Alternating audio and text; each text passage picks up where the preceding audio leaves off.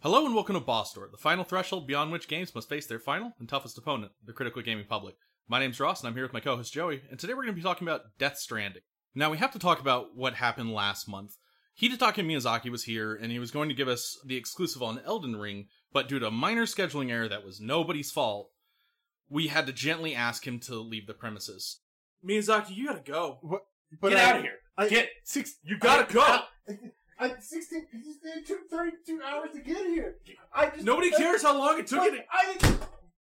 Unfortunately, he did leave something behind. When we opened the door in the morning, we found his spine laying there on the ground because apparently this worm of a man went crawling to Jeff Keighley, of all people, the video games awards guy. All right, if he had gone to E3, that'd be one thing. I get that. He's a busy man. But Jeff Keighley? No, that's an that is an insult. So, our first order of business today is the announcement of Boss Blood War against Miyazaki personally. Miyazaki, if you want to end this blood war, then I suggest you come back over here and we settle this like gamers. Fox and Falco, Final Destination, no items, you know. Now that we've covered our completely real and not made up feud with Hidetaka Miyazaki, It is real. It is real. we can talk about what we came here to talk about a series of fever dreams Hideo Kojima had and turned into a video game. you just escaped a nuclear void out because you touched a baby ghost. It's just super weird and abstract. Universe was like, fuck that, and decided to sort of do a Death Stranding. You have to trust Kojima for a while. Now that we're connected, we can all help each other. If there's a road here, it will help everyone. I brought you a metaphor. the most impact any video game is ever going to have with So, similar to Detroit Become Human, we kind of have to talk about the creator of this game first, before you actually talk about the game. Now, Kojima is mostly known for making one series, which is the Metal Gear series, which I think most people are at least somewhat familiar with. Or at least aware of. Yeah, aware of. Uh, mo- I, I think a lot of people don't know what that series is about, but that's fair. I think They at least have a guessing idea what the- it's about, and they're wrong. I would argue most fans don't know what that series is about. And yeah, that's kind of one of the appeals of Metal Gear. Not to get on, you know, on a side about Metal Gear, but it's one of those games where at first you start playing, you're like, oh, it's like a traditional, you know, I'm like a like a Tom Clancy spy game, and then like a cyborg ninja shows up, and people like come back from the dead and possess people's arms, and you're like, what the fuck is this weird nonsense? Yeah. That is something Kojima does in his games, in the sense that he makes you have to accept a lot for you to follow what the fuck he's talking about. Yeah, it can be really difficult to get into a Kojima game. Like the Metal Gear series, I guess a little less so because they're they're kind of more openly melodramatic. And this game is, but it's downplayed a lot. So you want to take it seriously, but you're like, this guy's named Die Hardman. Well, I mean, I think Metal Gear has that shit too, except for the difference is you are just going around kind of like shooting and st- you're playing more traditional gameplay. Yeah, So you can just play the gameplay and you're like, you know, maybe the cyborg ninja will make sense, or maybe the fact that sometimes his arm possesses this guy's body will make sense. And for most people, the answer is, I guess it didn't. but it was a fun ride. Now, I would say with both Metal Gear and this game, if you follow his own internal logic, he has explanations for all of his weird choices and all of his weird stuff. But when you first start Death Stranding, your number one thought probably is, wow, this looks beautiful. But then your second thought is, what the fuck is that? About 15 times in the first one hour cutscene. Yes. Yeah, the game has a lot going on up front, and none of it is explainable or really even followable. And a lot of it is because Kojima talks heavily in metaphors, somewhat explicitly so. Yeah, a lot of a lot of Kojima's stuff is like it's it's literal in the plot and it's metaphorical for the message. So like a lot of a lot of things have multiple meanings and it can be really really difficult to understand anything that's going on. Sometimes until the entire game is finished. Yeah, and it definitely this game even more so than his previous games is really much much much more focused on thematic messages, kind of making your brain like go through philosophical thought experiments than you being like, well, how does this character relate to this character? Like, you know, any other game's plot would probably be structured. Exactly. Yeah, th- this game should not be taken literally. And I think he does everything he can to like convey that you shouldn't be taking things literally because it's all so obviously abstract and strange, but I think probably like the graphics, the the hyper realistic graphics working against the game, people want to take it more seriously than it should be. This is what makes this story for us and other reviewers, I think, so hard to analyze because everything that's traditionally good in a game that's considered having a good story just isn't really prevalent in the game. Like all of the characters don't really talk that much to each other, and if they do, it's not really the point, and there isn't really relationships being built or anything like that. There isn't really like a lot of like big plot twist except for at the very end of the game, and most of the people don't even register what the plot twist even are, right? Yeah. How, th- how this game operates basically is like the plot and the characters are props for the theme. For well, for the various themes, right? They're they're there because Kojima has something to say, and they're not really there to give you anything like truly coherent. He's not trying to tell a story. He's trying to convey an emotion, really. He's trying to convey a feeling, um, and that can be really difficult to parse. And for a lot of people who are playing this game, they're like, well, clearly this game is about something. They, I think they get too lost in the details of, you know, the plot and the characters and not so much on just the themes that are constantly brought up and are explored and examined and re-examined and recontextualized throughout the whole game. So what we're gonna do a little different in this cast is we're gonna talk about the actual gameplay, the overview of the plot. We're not gonna spoil anything right here at the beginning. We'll give you a spoiler warning. If you're just curious, because this game makes people curious, and a lot of people look for reviews to see if they feel like they should play it, we're gonna try to convince you that this game is more than a walking simulator.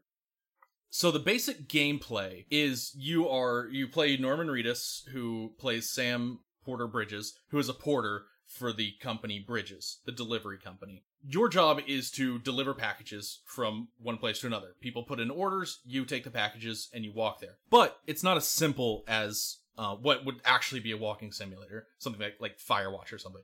When you take an order, you have to you have to know where it's going, obviously, right? But you have to kind of know where that place is and how you're going to get there. Those packages that you're carrying have weight, and they all you have to stack them on your back or attach them to your suit, like on your hips and your shoulders and things.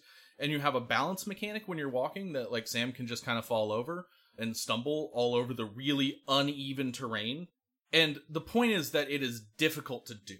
It simulates walking in a way that's like that's difficult and challenging and interesting to actually experience. It's not just hold forward until you get to your destination. And it's not just that because at at the end of the day, you actually don't do that much walking in this game because you get other means of transportation. You get vehicles, you later get zip lines. Basically, the later half of this game, I never touched the ground for almost any reason. Yeah, uh, most of, by by the end of the game, especially if you get into like the the post game stuff, you probably have zip lines from coast to coast, and you probably don't touch the ground for more th- more time than it takes to just pick up the package. And so I think there's two kind of like major pieces of the gameplay in terms of the actual you're bringing packages from point A to point B. One part of it is building an infrastructure which makes it easier.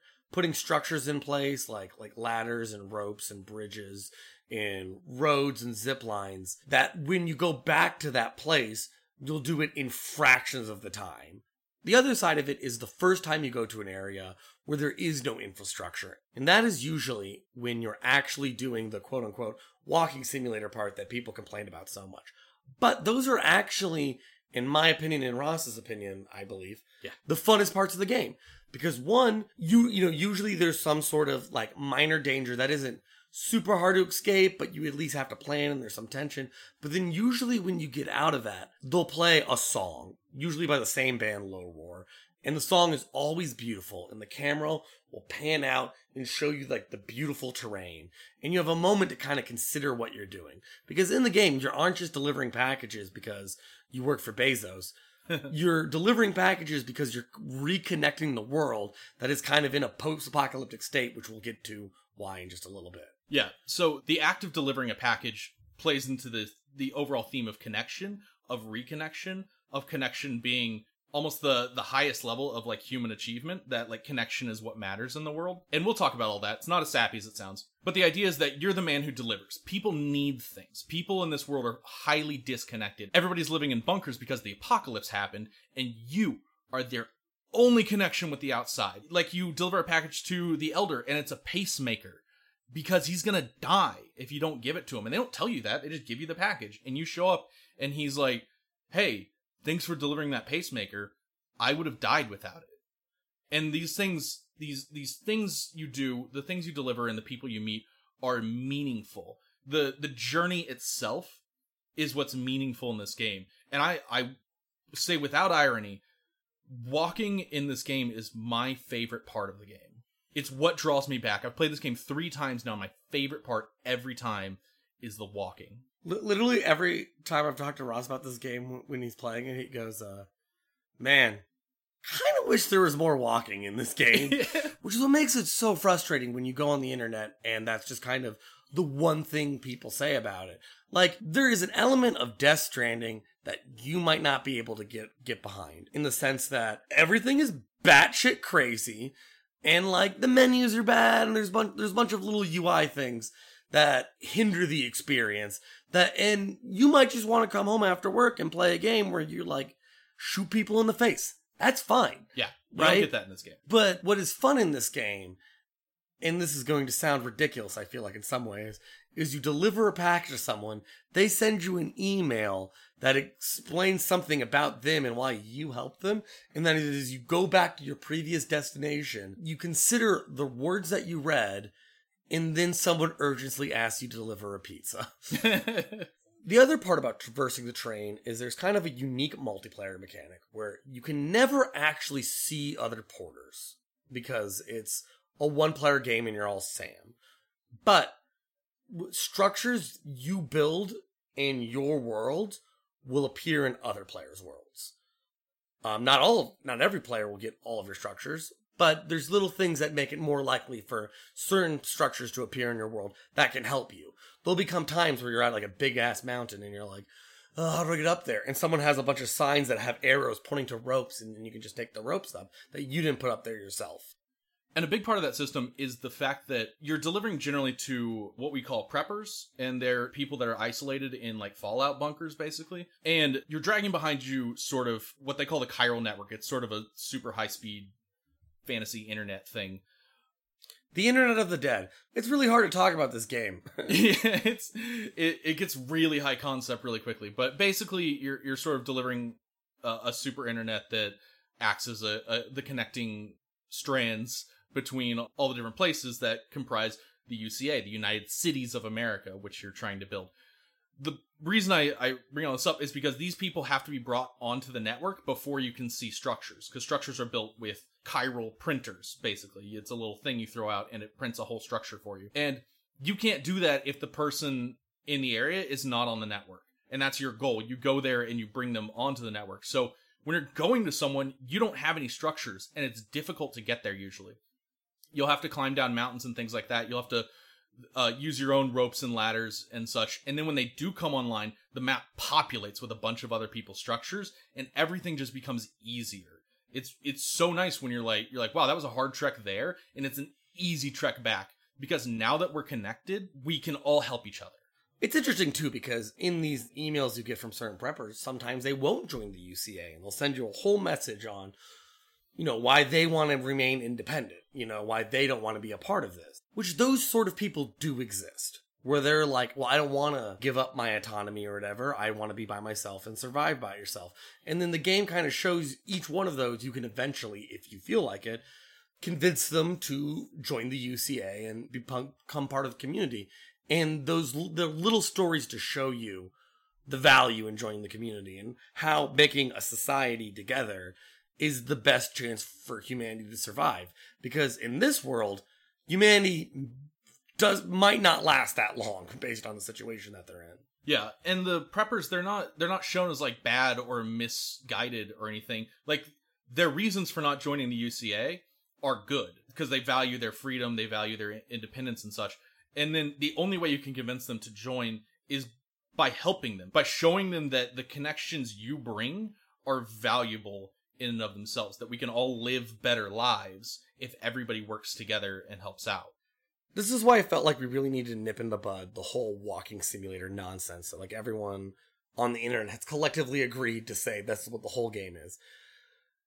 The game is fun for a lot of reasons, other than the game is just gorgeous throughout, and they have all of these insanely good musical beats that like make you feel things. Yeah, let me try to sell this moment for you. You're Sam Bridges, you've got this huge load on your back. It's weighing you down the whole time, your stamina's dropping. You've just gotten out of a mule camp and mules are people that like try to steal your cargo. It's been a hard journey and you you crest this hill and you see down at the bottom the place you're going to, your destination that you've that you've been working towards for a, for a while, and the game sound slowly goes away and the camera pans out and this beautiful, wonderful, thoughtful track starts playing and it just lets you walk in the in the open without danger. It's the game saying, "Hey, you did it. You you you delivered. You did your job." And it's and you get a moment to look at the terrain and look at everything around you and wonder about your journey and it's just it's a quiet contemplative moment that you don't get in games like ever and it's it's easily i think my favorite part about the game and the game gives you tons of things to contemplate like so uh, one complaint that you know it's easy to have is a lot of like flavor and messages and world building are in text-based messages that you receive. Yeah emails and interviews and such. Yeah. But I want to be very clear it's not like books in Skyrim. The things inside these emails, and more so interviews than emails, most of them tend to be very interesting, or at least something that gives you something to think about, or literally something to talk with your friends about. There's a bunch of interviews where I'm like, you know, this is probably mumbo jumbo science, but it makes you think. And just that ability to kind of like consider lots of different things about humanity, society, our bodies and souls. If anything in this game's gameplay is truly hinged on, it would be the philosophical themes. Even though that's kind of feels like it's part of the story, it's engaged in every activity you do is you kind of recontextualizing different questions the games are asking you. Like, what is the society? Like, what is the bare minimum of society? What is a soul? Like, these sorts of things that the game talks about and actually does so with care and nuance without devolving into like armchair philosophy. Yeah.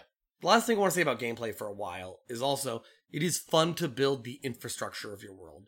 There gets a point where you kind of unlock most of the places that you will be going, and then you try to connect them through a transportation system. And it's which is usually zip lines.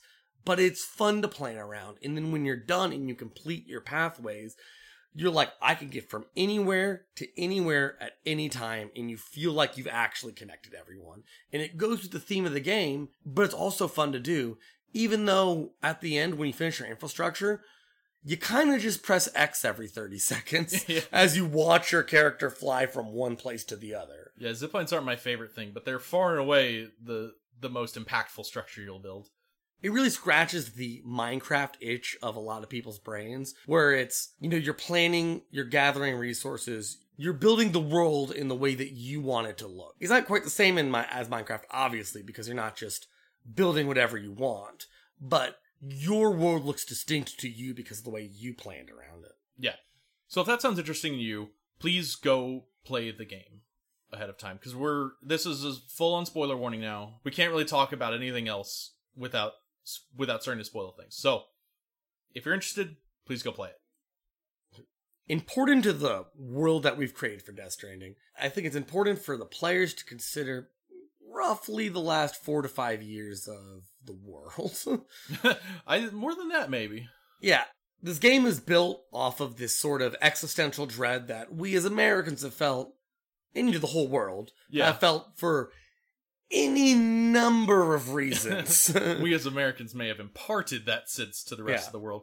But the the Death Stranding, which is the apocalypse that happens in this world, is equated with something like 9/11, where like the world changes and everything's not the same anymore. The ways in which we interact, both personally and globally, have to change. And Kojima couldn't even fathom like what the next that would be. Unfortunately, came out about six months after the game came out, Yeah. and then COVID dropped its new album. Yeah, this this game uh, is a real metaphor for COVID, but it wasn't intended that way. It, it was made before COVID. So, at least to me, it's pretty obvious that Hideo Kojima is kind of putting down his emotions into a video game about how he just feels existing in this kind of two minutes to doomsday world that it feels like we live in. But a thing he chooses, which I think is interesting, is when they first talk about the Death Stranding, the thing that causes this apocalypse, it on its surface doesn't seem to be man made. It just seems random. They say that at one point, basically, void outs, which more or less just resemble a nuclear explosion in terms of the damage it does, happens all over the world, and then ghosts show up everywhere. And now we're in this society. Yeah. Now everybody in the world is scattered into bunkers. Cities are maybe like forty thousand people. Like that's a big city at this point, and they're all living underground in basically fallout shelters. Because if you go outside, the rain makes you age, and there are ghosts everywhere that will take you and destroy your soul. And and and create a nuclear explosion. when yeah, and and, and bomb the entire area around you. And the point, like that, sounds like sci-fi nonsense, and in a literal sense, it is. But in the metaphorical sense, it's it's very it's very interesting. The outside world is hostile, and everyone has become fully disconnected from everybody else. You, as Sam Porter Bridges, need to go out there and brave the dangerous wilds to reconnect America. And again, this goes with one of the first things we said is you have to trust Kojima for a while. Because the game starts and you see it's raining and then birds are just dying. And then you see the ghosts are invisible to everyone. So you just see handprints forming on the floor as they crawl over to Sam in the first cutscene. And if you're the average person, you're like, what the fuck is this? Yeah, it, it, it doesn't mean anything. It's like a teleporting woman that shows up, and you, it's just nonsense. It's evocative. You're like, I'm, I'm kind of in. Yeah, But- it looks sweet. It's interesting. You're like, I, you know, I don't know where it's going, and I think I'll know soon. Yeah, That would be incorrect assumption, but you'll know at some point. yeah. But this this weird teleporting French lady is holding like a, a like a floating tardigrade, and she goes, "A cryptobiote a day keeps the time fall away," and then she eats this nasty bug, and you're like, I don't know what's happening. It's you really think me or your audience knows what a tardigrade is? sorry, I expect better. I want to know what a tardigrade is. Please tell me what a tardigrade is. Tardigrade, they're they're they're cryptobiotes. they can't see cryptobiotes. Tardigrades, they're known as water bears. They're little they're little microscopic um animals. They have like six legs. They can survive in like any uh thing. They they can survive in the vacuum of space because they go into a state called cryptobiosis in which they uh basically cease living for a while and then when things calm down around them and the and the the the areas uh, once again livable, they just become alive again. That's very interesting with the themes of the game, and I wish you ever mentioned that to me. Oh, sorry, I thought it was obvious. you can't see my shit-eating grin. Yeah, Jesus Christ. Um. I I, I, Cryptobiotes in the game live between life and death. They they can live anywhere. They live like in the seam, which is the space between life and death. And the idea, the the plot of the game is the Death Stranding is literally death. The world of death has collided with the world of life, and everything is jumbled up in the middle. Yeah. like everyone in this world knows what the afterlife is. It just happens to be a beach, which again is another Kojima thing. You're just like, okay, when you die, you just go to a beach. Later, you kind of figure out the beach is just a lobby for the actual death place that you don't actually see. Yeah, But whenever people die, they just wake up on a beach, which is super weird. yeah. It's it's weird, like knowing there's an afterlife. And it's kind of interesting, not to go too much into this because obvious reasons, but like there seems to be no religion in this world because they kind of understand what the afterlife is. Yeah, all gods kind of die when the apocalypse happens. Now, an interesting thing happens in this game when someone dies. It's called a void out. And the technical explanation in the game is that your matter is colliding with the antimatter of what they call the BT, stands for beached things. So when you're grabbed by by a ghost, they make you fight sort of a mini boss, and it's this Lovecraftian horror from the death realm. And if it eats you, your matter collides with the antimatter inside it, and it creates a basically a nuclear explosion. You know, normal delivery stuff. Yeah, you know, um, a Kojima game. So it wipes out everything around you, and that's how the world was destroyed. Is this just kind of happened suddenly, and nobody knew what to do, and they didn't know they couldn't die, or that they're not allowed to die without killing everyone around them. And so, one, it's that's metal as hell. That's so cool, right? And two, it is extremely poetically interesting because it's positing this idea that no one in this world is allowed to die alone. That no one in this world is allowed to die without being cared for. What you have to do is if you if there is a dead body, you have to incinerate it or it destroys everything around it. And And whenever you wherever incinerators are, it fills the sky with beryllium, which yada yada science makes more ghosts happen. yeah, there's a lot of ghosts around there and stuff. So, So, to bring their body to the incinerator is dangerous. yeah, it, it's a dangerous trek, but it's this uh, it's this idea that anyone that dies alone, especially like if you're in a city or something, right? This is why the preppers all live alone and, and such. But like if you're living in a city, you can't you can't have a, a a world of today where like nobody knows their neighbor because if your neighbor dies in their house and you don't know, you're dead too. You and everyone, your family, the whole city is gone because one person wasn't taken care of. And this is true of your enemies too, right? There's there's terrorists in the game that will try to kill you because they're monsters, but you can't kill them back because if you kill them back, they represent an existential threat to everything and everyone around them now. Even your enemies, you have to take their bodies and have them incinerated. It's it's a form of like giving rights to the dead. It's a it's an acknowledgement. This only happens to humans too. It's an acknowledgement that these people are human, right? That they're your neighbors, they're your enemies, they're your friends and your family, and no matter what, nobody in this world gets to die alone. Nobody gets left behind because we have to be connected because a lack of connection becomes a truly existential threat to survival of the human race. And it makes and so like the first cutscene kind of addresses the not the actual first cutscene, but The first major cutscene. the first real major cutscene where stuff starts to get explained. If you dispose a body, and the main character Sam, you know, asked how does he die, and he said suicide. And you, it, you know, it's an interesting thing where it's killing yourself in this world is kind of dooming everyone around you. He even says like, "We're lucky to even found the body." Yeah, but they also talk about there being like an epidemic of depression in this hugely disconnected world, right? Like uh, a lot of your deliveries are like delivering oxytocin so that people can just feel happy. And what this says is is it's not that like you're wrong to commit suicide. It's that suicide is a real problem that it should be taken care of and that like you can't allow someone to get so depressed and so alone and so disconnected that they kill themselves. You can't have it. This isn't a world where you can allow that. So like everybody has to be taken care of by everybody. To have someone die alone and uncared for is an absolute failure of the society around them that will destroy them utterly. Right? And it is a dramatic message for the world that we live in today, where people feel more disconnected than ever.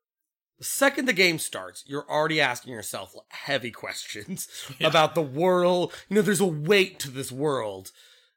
You, uh, Yeah, they bring you a they bring you a body and they say this person commit, committed suicide and they are about to explode. We have to we have to deal with that. And as you deal with the body in the first cutscene, the person you're going with, Igor, you know, you watch die horrifically in front of the Lovecraftian horror monsters. Yeah, you get caught by the BTs and There's a giant with a hand for a head. oh, it's it's it's amazing. Like, I mean, you have to you have to see it. You can just look up the cutscene on YouTube or something. But yeah, basically, the, these this Lovecraftian monstrosity eats his soul and creates a void. As he's like trying to kill him, like he's literally stabbing himself if they pull him up into yeah, the air. people would rather die than get eaten by the BTs. But at the end, you watch this character you just met die. But you don't really have like a connection to him yet, in a sense, because all you were doing was logistics, and he he felt like he was, you know, your classic red shirt from a sci-fi, just there to die. But the first mission you do is you have to take a body, which we'll get over what, what the body is, up to an incinerator by yourself. And as you're doing that, uh, that was Igor's job, the guy you just watched died. And on your way up to the incinerator, you see ladders and ropes he put to make the quest, you know, easier. And on the ladder, it says his name that, you know, Igor made it. And, you know, for me personally, that's the time that I felt connected to Igor is like, wow, he died, but like he left behind something that is helping me in my quest right now. Yeah, to do the same job that he would have been doing. You know, you're walking in Igor's footsteps. He's not there, but his impact remains. And later you meet his brother too, and you get to talk you get to talk about Igor. Yeah, there's lots of little stuff. Like it's such the game does a lot where it feels like all the major characters, even though they have a decent amount of screen time, don't get a lot of depth. But there seems to be a weird amount of depth in characters who don't even have actual like character models they use. Yeah. Uh, you get interviews where Igor talks about how actually he's much younger than he looks, but his job brought him into the time fall all the time, the rain that ages everything, and now he looks way older.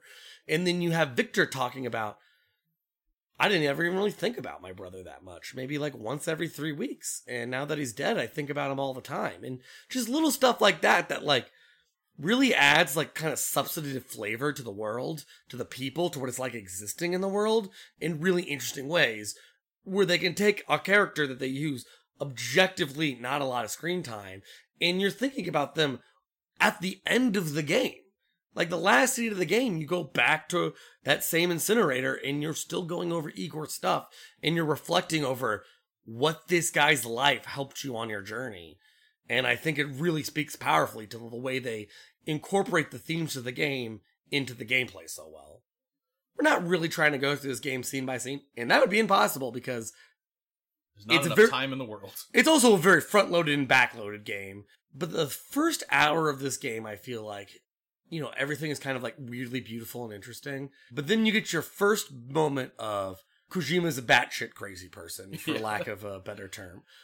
You wake up handcuffed to the bed, and a man who looks like he's been stitched together shows up and says the president wants to talk to you and you're like who's the president and he's like don't worry about it turns out it's your mom who you don't know anymore who is apparently the president of a country you don't know exists anymore and she wants to talk to you for some reason and that reason is she's gonna die and she needs you to follow your maybe sister across the country to rebuild america that's just the setup Also, there's a guy named Die Hardman with a weird fucking skull mask on in the middle of it. excuse me, Vice President Die Hardman. so you meet a few characters. You you meet you meet Fragile in the in the cave. Um, you meet Deadman, who's the the Frankenstein person. You meet Die Hardman, and then you watch your mom die. You watch your Dramatically. and then Deadman and Die Hardman tell you you have to carry your mom's body up the hill to the incinerator. Uh, because the corpse disposal team, which was headed up by Igor, suddenly died recently. Also, it's a binding contract because as your mom died, or as Sam's mom died, she crawls out of the bed, grabs your hand that's covered in the weird black BT goo, and they're like, "There's an imprint of her hand on your hand. That's a handshake. You are. That's a binding agreement." Which I hope that's not how that works in the real world. If I get anyone to shake my hand, do they work for me now? yes, that's how Amazon gets all its employees. That's why I have to do this podcast. Damn you, Ross! That is what happened. I tricked him. And so obviously this is this is a wild setup. You're like, oh, your mom president uh, told you to go find your sister across the across the country and reconnect all of America. Like, what a weird setup. But the plot is less relevant over to the overall themes of the game. What happens is they they put your mom's body all wrapped up like a mummy basically. They put it on your back and they say take her up the hill, take her to the incinerator. You're the only one that can do it. And I thought this was wonderful the first time I played it. There's a little tutorial message that pops up that says like bodies uh, tend to shift around more than other cargo. And I always poeticize that in my head saying human bodies, the living or the dead, do not sit comfortably on your back. They are the hardest cargo by far to carry. And they take up a lot of space. You can't carry other things. The weight of the corpse on your back is supposed to be a reminder of the extremely sober thing that you're doing. This person is dead, and you are bringing them to their last deliverance. And this is the first time the game does the really cool gameplay thing they do. They'll pick a beautiful song and the camera will pan back and all the scenery looks gorgeous and you know you're safe. There's no chance while a song is playing that terrorists are just going to show up and be like, get them. Yeah. You can just have that moment where you kind of you let yourself think about carrying this dead body who's your mom slash the president up the hill god damn it you're so goddamn weird kojima It, it is weird, but right, they they front load you with all this information and they just kind of kick you out the door with your mom's body on your back. And then the second you walk outside, the camera just pans out and the music starts playing, and you're just left alone with your thoughts as you like cross Igor's little ladder bridges. And they it's just it's Kojima just asking you, hey, just think about what you're doing. Just think about what's going on here. You know, just take a moment to understand your situation. and i think it sells the game you know Yeah, absolutely. I th- I was completely sold. So this is the first time you get to use your controller really in the game. Uh, there's just a little bit of gameplay before this, but most Kojima games you're not going to touch your controller for a couple of hours at the beginning and probably many hours at the end. But basically they let you walk around, they give you orders and you take deliveries to different places and these are all like UCA, the United Cities of America, the place that you work for now. Bridges basically they're all installations for them and they you bring them onto the Chiral network which is again this this death internet that exists. And the first area is mostly a tutorial area. You transition to the main section of the game pretty quickly and that's when things start to change. They introduce the idea of like roads that you can build that will span literally span the continent in the same way that like america was literally built you know? People had to people had to go west and lay down the infrastructure. And they tell you go meet with these preppers, these individual people that we need to bring onto the Chiral network so that we can expand it westward.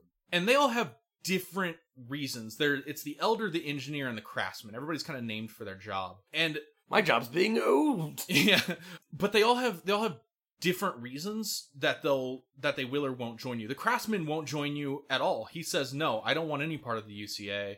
And you're like, well, is there anything I can do for you? He's like, yeah, go get my old tools from the ruins of Middle Knot City, which used to be the capital. And he's like, give me my tools and I'll join you. And then you go there, you actually go there, and the place is swarming with BTs, and it's it's super dangerous. Nobody but you, nobody that can't see the BTs and that can't traverse that area safely should ever be near there. And there's constant time fall, and you get his tools and you make your way back. And I remember the first time I did this, I like ran out of stamina. It took so long to do. So I'm like barely trudging back into the place, and you you get back to the craftsman and you you put the tools down in front of him, and he's like, "Wow, you actually got me my tools. These mean a lot to me. These were these were like my first tool set, and this these were so important to me. I can't believe you did this. Uh, I sure I'll join your network." And you create these strands. You create these connections to people and places and things through your effort alone. This is a good time to also mention that no naming is subtle whatsoever. They always talk about rope because they talk. There's a line kind of early. Maybe it's in an email. I don't actually remember.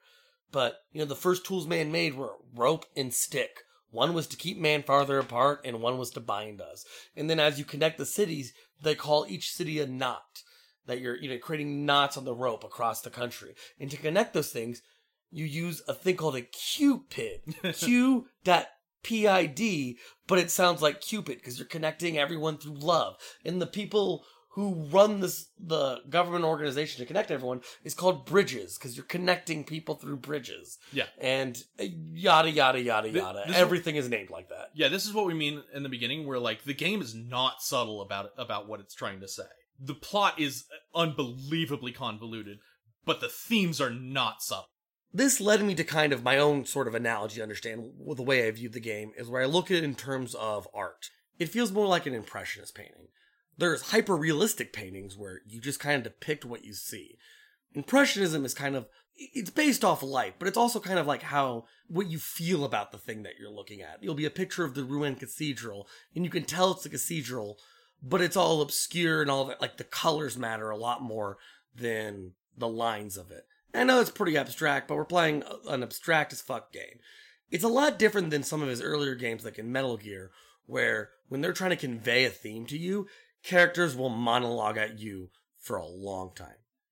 They do do this that in this game too. I'm not saying that. And also, a lot of the stuff they tell you comes in lengthy text. But there are so many different parts of the game where someone says, the world is this way because I think maybe possibly this. Yeah, a lot of a, lot of the actual story that the characters give you is them speculating on what the Death Stranding could be like. What caused it? Where did it come from? How should we act now? And it's not them necessarily putting forth like information to the players. It's all these people trying to cope in a world that doesn't make sense anymore, that they can't see properly anymore. And sometimes they'll you'll read something that has a theory in it that will be contradicted later by information that characters get later. Some Like- characters do change over time. Like an example is, you know, they mentioned that only humans have beaches. Only humans have this afterlife. And a character, Heartman, postulates, well, is it consciousness that creates his beaches? And then saying, well, dogs and cats don't have consciousness because they don't have beaches. But if you had AI, could they have a beach? And that's it. It's just a random interview that talks about that. And that doesn't go anywhere in the game, but it's something you can read like in your room before your next delivery. And then on your next delivery, you might just think about that the whole time. And there's a lot to think about there. More, there's more thoughts about AI in this game than Detroit Become Human. And like that's what I like. Whereas if you look at if you compare this to other games, the Craftsman sent you on a fetch quest. And me and Ross play a lot of RPGs, and we basically complain about every fetch quest we've ever played. Yeah. Because they're always just like, I need some flint. Mister, it- can you find my cats? Is it is it is it outside? See, people are gonna know we listen to our cast so much when you quote yourself directly. Uh but sorry, it's just You can't see my shit in your grin. It's exactly the tone of voice you used. It was a direct reference, yes. this is distracting. But this fetch quest with the craftsman gives you something to think about, right? And this goes, there's another system in this game that I think is really interesting is there's kind of no economy in this world, right?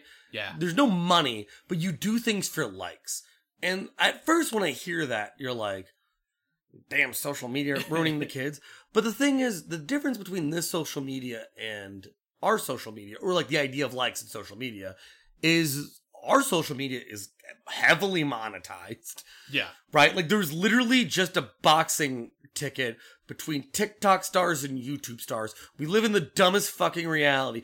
But in this game, likes are your currency. You do something to make other NPCs happy, but also other players. Yeah. But I, I want to stress they're not literal currency. You don't spend likes, you just accumulate them. And It's what, what it's why it's why you're doing what you're doing. Exactly. And what's interesting about this is is the fact that there is no negative way to interact with other people in this game. You can't give dislikes. Likes aren't a metric by which you measure anything except how much you've helped other people in this world. And this that's how the multiplayer system works as well. In the fact that other people's structures come into your world and your structures go out to other people's worlds and if someone builds a bridge that you need and you use it, you know, you're you're you're tired after a long journey and there's like just a bridge that goes over the water and water's like pretty difficult to cross. You'll you'll probably give that that person's bridge some likes just because like hey, thanks. You built a bridge that I couldn't have built and you you helped me. And that's you're the most interaction you have with other players. And what I think is fascinating about that is not only that you can't give dislikes, you can't say, "Oh, you built this in the wrong spot," right? You might think that you could dismantle it and get rid of it, but you can't ever say you did something bad. You can only say, "Hey, thanks for trying. Thanks for doing anything to help." Because the way this system works is it's completely anonymous, which feels weird in a game that's like about connection. But if you think about it like As their gamer tag. well, yeah, it tells you who built it, but like, I don't know who Ass King 54 is, but I used his ladder. Like, thanks. It's just funny because the only way you can like negatively impact a player is if you went on actual social media and dox them. If you track them down. You're like, look at this dumbass bre- bridge by Ass King 94. You built a bridge in the middle of nowhere? Why? I actually do have that question. So many people do that and I don't get it. But beyond that, the fact is when you when you participate in the system, when you build structures and when you use other people's structures, you do so anonymously. When you build roads or anything like that, you might be helping other people. You're doing it for yourself essentially, but by creating a system that's that's based in pure anonymous helping people, you create a system that's like in, inherently benevolent, that that is inherently good, right? In which all participation in that system becomes good in and of itself. it's not about it's not about I built a thing and it went into your world and now you owe me likes. It's that I built a thing and that was good. I built a thing because it might be helpful somewhere and that's what matters. It's about doing good for goodness sake. And you can't really troll players in any way because No. you could always dismantle structures. Like if you couldn't dismantle structures, you would connect someone on the UCA and then watchtowers would surround the entire camp and you couldn't leave. Yeah, it, it is a system that that it, it's it's rigged. You can't. It will always work the way it's supposed to work. There's no like troll. Minecraft where you like open a door and lava pulls up and kills you. Yeah, exactly. So it's obvious at this point the game talks immensely about the value of connection and why we should be working towards it, which is juxtaposed then against the the actual plot of the game, like the villains that show up who advocate like an extreme disconnection, which the game says the most extreme sort of disconnection would be death. Right? It's the it's the loss of all connection, and we'll talk about that more. But this is embodied, especially in Higgs, who is voiced by Troy Baker, uh, who did Joel from Last of Us and many other characters. He's Snow from Final Fantasy 13, everyone's favorite game. yeah, he's Snow from Final Fantasy 13. That game you definitely played. So Higgs is a wonderful character in here, and he he calls himself Higgs after like the Higgs boson. He calls himself the particle of God that moves between realities. He's super powerful. He can summon the dead. He can summon the BTS from the other side, and mostly he's there to get in your way. And his philosophy is essentially you learn this by the end, but his philosophy is that humans are doomed. That humans only have, as he puts it, a few hundred thousand years to live, and that's it. And there's just no point in going on. He's like a pure existential dread embodied in a character. And he just says, fuck it, just annihilate everybody. I want the the last stranding to occur. I want this to be the extinction of humanity because I see no reason for humans to exist anymore. I do have to say that saying that humans have 10,000 years to live is the most optimistic take on humanity I've heard in the last five years. We're really trying to get through the next hundred, you know? But a, a couple hundred thousand would be nice. That'd be great. And so what's important about Higgs is that he is this opposite of Sam, right? Sam is the great deliverer. He's there to reunite the world, and Higgs is this great destroyer. He's there to destroy everything. He's there to extinguish humanity. So Sam and Higgs are what the game would call a chiral versions of one another. And chiral comes from a Greek word essentially meaning hand. The idea is it's it they're mirror images of one another. If you if you put like your your left and your right hands together uh, and their palms, you can see that they're mirror images of each other, but they're not the same. They're incompatible. Like if you were to shake hands, you don't shake right to left. You shake right to right, left to left. Because things that are mirror opposites like that, they're equal but incompatible with one another. In the same way that Higgs is this this absolute existential everything is pointless, we might as well die kind of person, and Sam is this good Samaritan character who's just out here trying to reconnect the world. For reasons he doesn't really even understand himself. He just knows that's the thing to do. And so they're they're these characters that bump heads and that's that's your core controversy throughout the game. And they even look similar. Now, one thing that's like gonna be difficult with this game is there's so much weird, tiny details. It's easy to miss some. Sam has a baby strapped to his chest. I can't believe we have not mentioned yet. We took that for granted, I think. yeah, like you probably like that's what a lot of people know is oh, there's just a baby in Sam's chest. I don't know why. Yeah, this game was always called Norman Reedus and the Freaky Fetus. It's a really good name. Yeah. And Higgs also has a baby strapped to his chest, which you later see is like a weird fucked up doll. Yeah, it's like it's like a it's a pinhead from Hellraiser. kind of. I describe it like the baby in Toy Story that Sid has. Yeah. On like the little that has like a rector set for fucking legs. and more creepy than that. Yeah. But basically these babies are they're called bridge babies and they're sort of undeveloped uh children. They're like 28 weeks, like almost fully developed such that they can sense what's around them but they're not like fully alive. They're not fully dead. It's that weird period. Yeah, and they're cut out of mo- moms like are in a coma or dying. Yeah, or yeah, they they call them a still mother. The mother's like in a coma, and the baby is taken out of her and put into a pod that simulates the womb. It's a whole thing. But basically, you can connect your brain to it, and it lets you see BTs that are normally invisible. Hideo Kojima. but it's interesting because both Sam and Higgs are both kind of connected to the dead, right? They both have the baby. You see Higgs like control BTs. Like he just shows up and he's like, I brought big ass whale. And you're like, I guess you can do that. Don't know why. Sam, when he dies, is a repatriate, which means he wakes up from the dead. Like everyone else gets voided out. Sam just swims in the seam, finds his body, goes down his throat. There's a baby at the end of it. Fucking Kojima, and goes, then you, goes down the baby's throat and then comes out the other side in the real world. I forgot about the baby's throat. Yeah. There's a skip function that I use on this cutscene We use it. liberally. Also, the baby gives you a thumbs up. Yeah, because that's how people give likes. It's gonna be a point. There's gonna be a point where the damn you Kojimas, we're just gonna need like a like a DYK or something. We're gonna need to shorthand that one. For most of the game, you probably have no idea how Higgs is doing what he's doing, what his motivations are, or what's going on. But like, damn, his cutscenes are fun. Like, he's super Egyptian themed because he's obsessed with Egypt, and so like his whole outfit kind of has like little Egyptian things. He's like crying tar tears all the time. His his BT and uh, scanner thing just look different, and he's voiced by Troy Baker, who just makes all of his scenes super fun to watch because he's a fun voice actor. Yeah, he he really hams up the role and it, it works well. So like every time he shows up, you're like, that was a fun ride.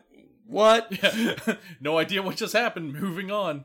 So there are a lot of other characters that kind of have like all, all the chapters are named after characters, Yeah, and so maybe we can just go through a couple real quick. yeah. So one of the biggest characters in the game, but weirdly with the least impact, I think, on the entire plot is Fragile. She, at the beginning of the game, Sam doesn't.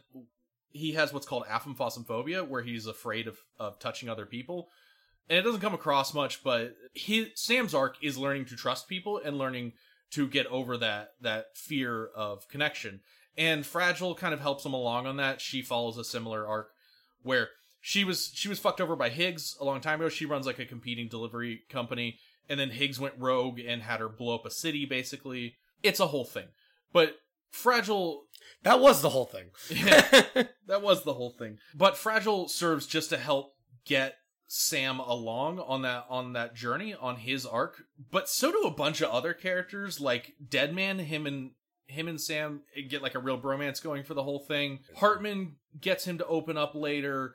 I would even say Clifford Unger, who is is like a, a ghost in and of himself, gets Sam to open up. So like Fragile feels weirdly irrelevant to the plot. She's she's actually your fast travel system because she can teleport, but beyond that, her plot doesn't really matter to the to the actual game. Yeah, I don't really like a lot of her scenes. One, a lot of it's about her and Sa- like becoming closer to Sam and like having that human connection. But like, she talks like a robot. I Yeah. don't know if on purpose or not. Like Sam kind of talks like a robot, but it, it's almost pretty explicitly on purpose. You know whether that's a good decision or not. That's another question. But it's more explicit with her. She's uh, with him. With Fragile, they have you know, if you read any of her text-based stuff, it's about how she's trying to like remake her father's dream and rebuild America and all that stuff. And then every time she talks to you, it's just like stiff and weird. Yeah. And that's a problem with a, with a lot of characters in the game, but but Fragile is like weirdly unlikable in this game, and she's pretty irrelevant to the plot. She just kind of doesn't need to be there.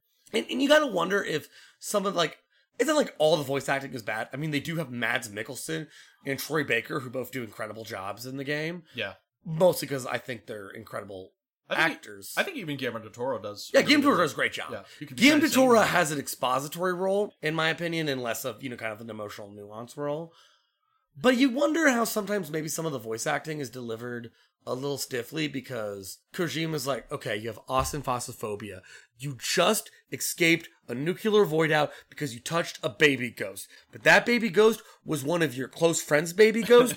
it's fine. She's dead, but doesn't have a soul anymore. But take her to her twin sister so she can absorb them like they're in Dragon Ball Z.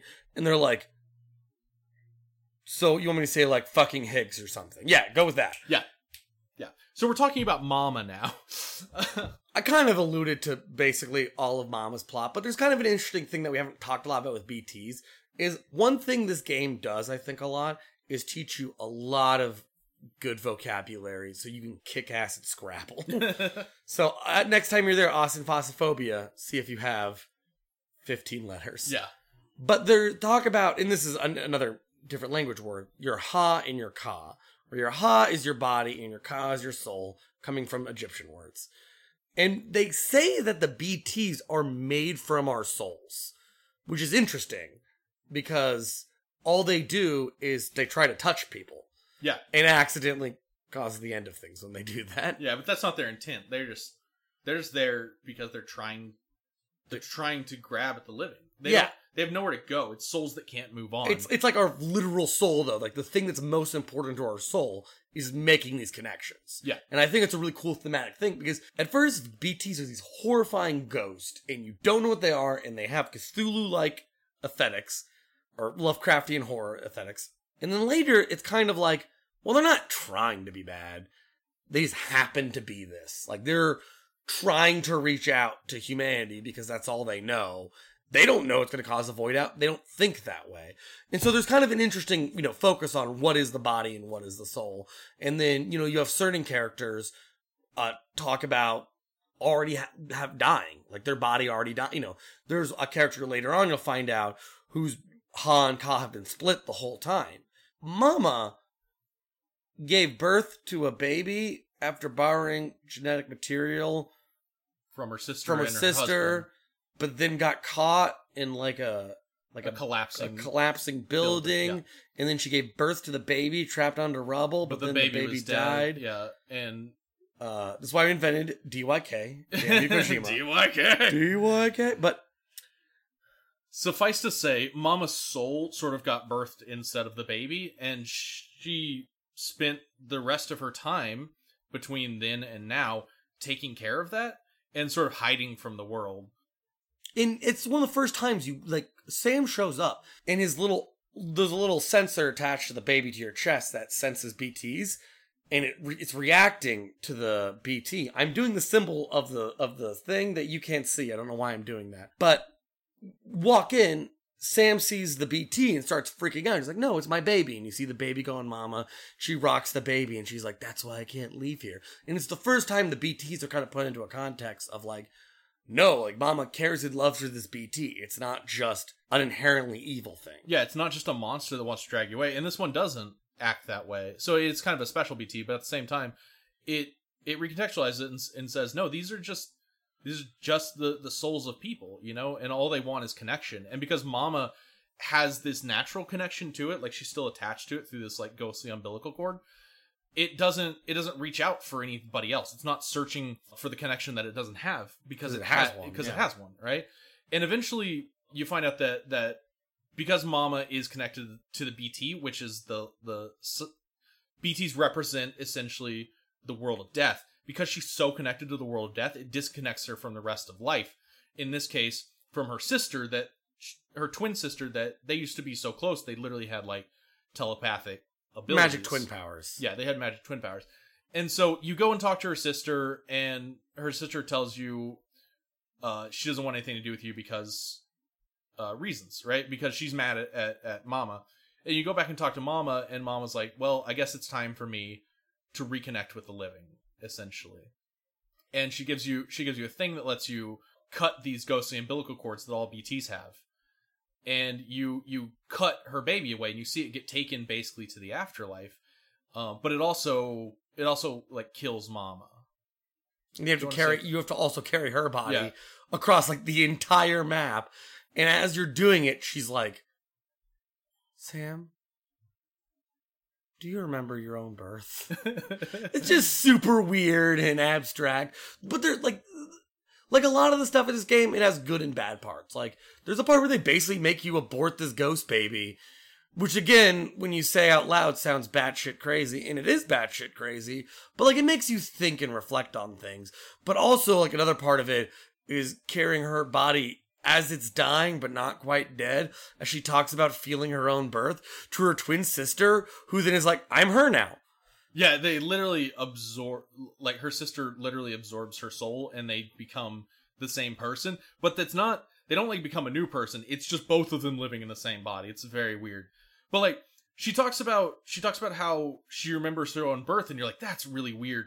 But later you talk to Dead Man who is uh, literally a Frankenstein. He's like I was grown in a lab like from a test tube and when I when I fully developed, a lot of my organs didn't work, so they harvested organs from dead people and put them in me. and now my body is this is this Frankensteinian amalgam of of dead people. And he says because I wasn't born like a normal person, I didn't have any connection to the I didn't have any human connection through the through my mother. You know, the umbilical cord is a really symbolic symbol here. He says because I was not born with that connection, I don't have a soul.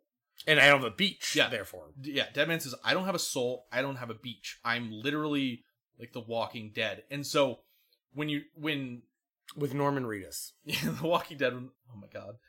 So- Yeah, so- that was not intentional. and so when Mama says she remembers her own birth, she's trying in the worst way possible to convey that that she does have this this connection to the to the world and that she's kind of remembering that.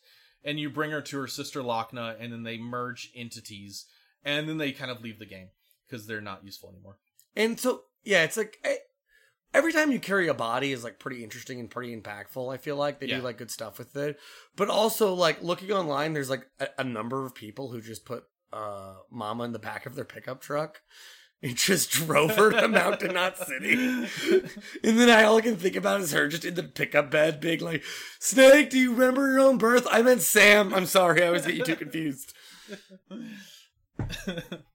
to relate what we kind of said at the top of the podcast, you know, the game is divided up in these chapters focused on characters that are really just kind of like philosophical metaphors for things they want you to explore.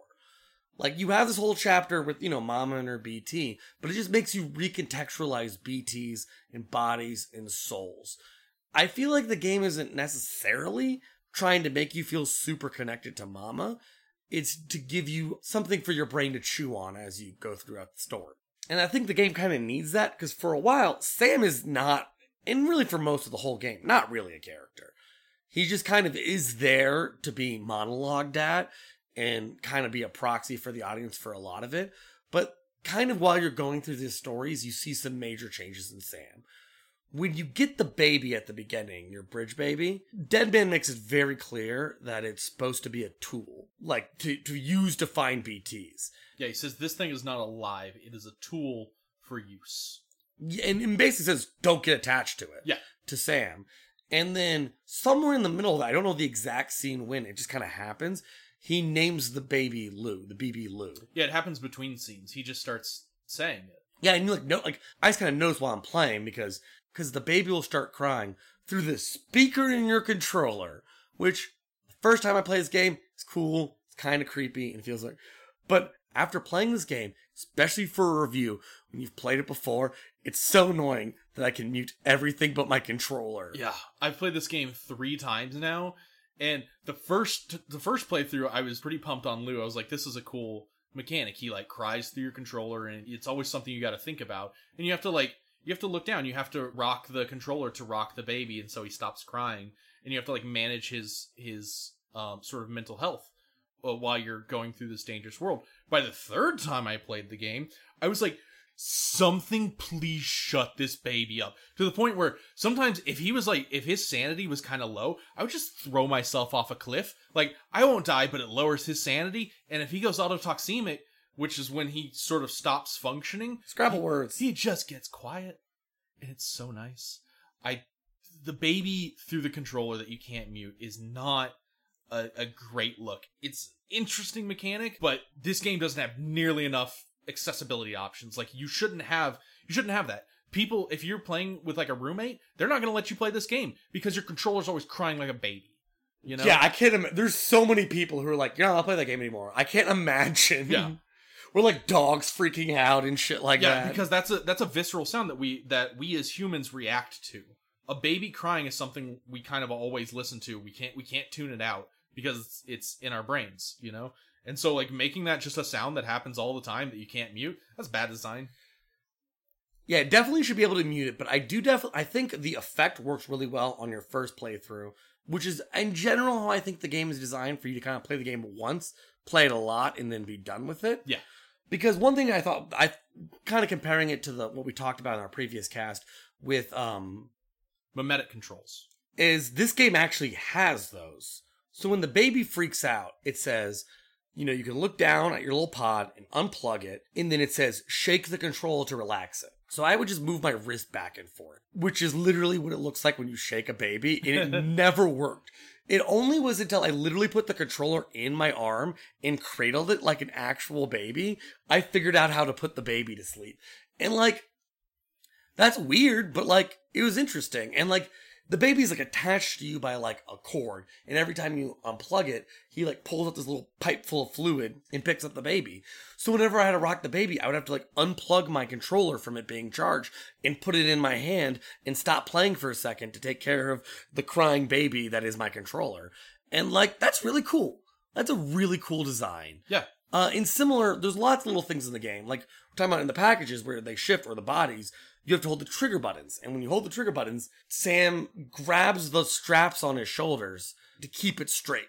So sometimes, like while I'm playing, I'd be like, I want to drink a beer while I'm playing. But I literally, if I let go, he starts to fall over to the to the left or to the right. It felt like I had like, no, I'm work. I'm, it's my job. Yeah. I got to finish my job. This Yeah. is what I'm here to do. if you want to do something else, you've got to stop what you're doing. And that's interesting, right? Because it's really immersive the the way that you interact with uh with like Lou and your packages and things like that. It's part it's part of the reason I, I love walking. You know, Yeah. And so like the rest stops I feel like in the game feel better and they feel more and like that's why I feel like like uh, we were kind of having this argument before the cast a little bit where it's like Sam isn't a silent protagonist, but I think Sam kind of functions as a silent protagonist for a while because what your actions are doing kind of define his character when he is essentially not really a part of any of the cutscenes at any point. Yeah, and I take a more strict definition of, of a silent protagonist. Silent protagonist, generally speaking, exists in games so that you can put your own personality onto him. It's characters where a lot of times, like you choose the dialogues, or or they just say nothing, and everybody else just says stuff for you. In this game, you don't you don't have choices or anything. You you can I think empathize with Sam, but you cannot put your own personality into Sam. He is his own person, even though his person is like pretty bland. Yeah, I just think there's a little bit of like the way you treat your baby, you know. I, for example, am like a loving and caring parent who like rocks the baby to sleep. Ross would purposely hurt the baby and keep him hurt so it would stop talking. to be fair, I played this game three times, making that like my third child, and I you care less over time. And That's yeah, o- just true. Over time, the game turns you into Higgs. I was real good uh, to my first baby. I would stop in the middle of BT fields, like danger all around, because my baby's crying, and I'm and I just sitting there rocking my controller, just trying to just trying to keep my baby happy. I played the harmonica for it. Okay, you got me beat. I don't, I don't want to like keep one upping. Like, I think the gameplay only works as if you take it seriously. Like, if you you have to follow what the game wants you to believe. You have to care about your baby for the game to work. Yeah. Um, but I also I also have like some some legitimate issues with the with the gameplay, and there's like some of it is is really really good. But one, this game is pretty easy, even on hard mode. It's just it's not hard. When you get caught by the BTS, they drag you into like a boss arena, and you have to fight a big boss monster, uh, and they're just incredibly easy to kill. Like like almost no threat. I if there's only one of them, you can it doesn't matter at all. You can actually just walk away. You can just leave the arena and it just goes away. In some places, there will be two or three or four of them, and it's still not a threat. They're just so easy to kill. But the fights are really cool in and of themselves. Like, it's this weird Lovecraftian monster that's trying to kill you and eat your soul, and you're in this, like, lake of tar, and out of the lake keeps bubbling, like, school buses and old buildings and stuff, and it's it's, cool because stuff you haven't seen either. Like you know, like, oh yeah, schools should exist. Yeah, the world's like kind of barren. It's just it's just rocks and rubbles and fallout shelters. And you you forget that like normal buildings existed and this tar comes from the other side. It literally is pulling these buildings from other time periods and they're just bubbling around you. You can climb the rubble and fight. And it should be more inter- it should be more interesting, but the combat is so simplistic and the bosses are so easy that like you would have to you would have to try to get killed, I think. So there's a couple things. I do agree with that. I actually never killed the BT monsters because I just never care. I never carried the weapons you needed to, which I think is interesting. Where it's like you have to prepare for combat because weapons take cargo space. You have to decide if you actually care enough to bring weapons. So I never actually really engaged with the combats with the BTs, but they are hell easy to run away from. I really do like the BT's early game because it just kind of comes off like a horror element of the game.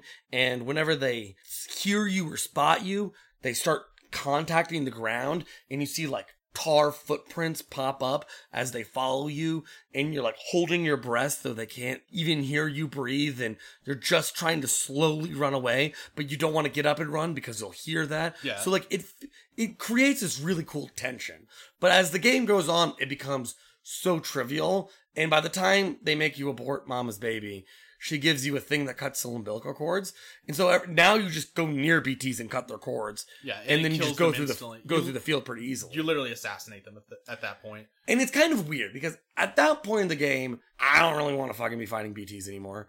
So Yeah. like, I'm glad they're easy because I'm like, like I got I got I got a lot I got like Yeah, 960 kilograms of Deliveries to packages to go up the mountain. But I also think it's kind of interesting because at least there's a flavor element as the more society gets connected and the more people you get into the UCA, just how objectively easy these things become to kill because they're no longer a threat with the unified effort of mankind, right? Like there's the craftsman's like, I made her special grenades that are extra effective against them. Mama's like, I took chiralium and made, you know, a thing to cut their cords. And someone's like, I got a gun that shoots your blood. Uh, because his blood kills them because plot reasons. Uh, DYK it is interesting that they are so easy. And then when you're in like kind of like the last fourth of the game, you're just ziplining above them. yeah, you probably don't even remember they exist for for the rest of the game. Yeah, you're like, oh, that's BT territory. Exactly. And then the baby's laughing, you know. it's just a good time. So, like a lot of this game, the BTs are pretty easy, but they're thematically interesting. They're there because they have a message to send. But I also contrast them with my favorite part of the game, as I said before, is walking.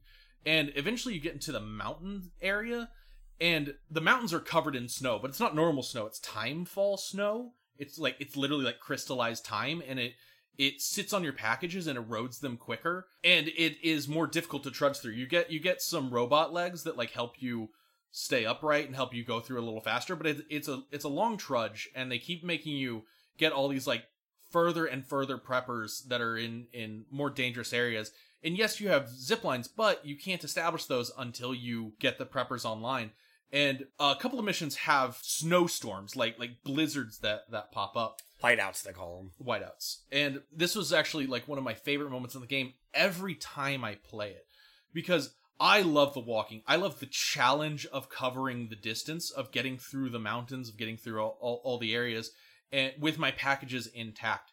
And so your packages are in containers and the containers have like a health bar and the package itself has a health bar. You can repair the containers, but you can't repair the package inside once it's taken damage. So I get my favorite item in the game, which is a floating carrier. You attach to yourself with a little string, and it it just hovers above the ground behind you and carries packages for you. Or it could be a skateboard. Game's sweet. It could also be a skateboard. But my favorite part of the game is you're high up in the mountains, all alone, far from anyone that could that could help, and it's just you with packages on your back with your little floating carrier behind you, like your ever-present companion, the the floating carrier. And a blizzard comes up, and I go into my map, and I I have to mark a route using my map, uh, a thing you can do. So I mark a, a route that I think will take me to where I'm supposed to go, and the blizzard's so thick that I can't really see anything in front of me. It's just a couple of feet, and all I can see is like the little route that I've marked, and all I have is all my packages on the floating carrier. And every few steps, I'll turn around and spray it all with container repair spray because their cargo condition is just plummeting constantly because of how much timefall there is. And I just, I just slowly trudge through the mountains doing this little thing, and it's for reasons I don't understand. I don't know what I'm delivering.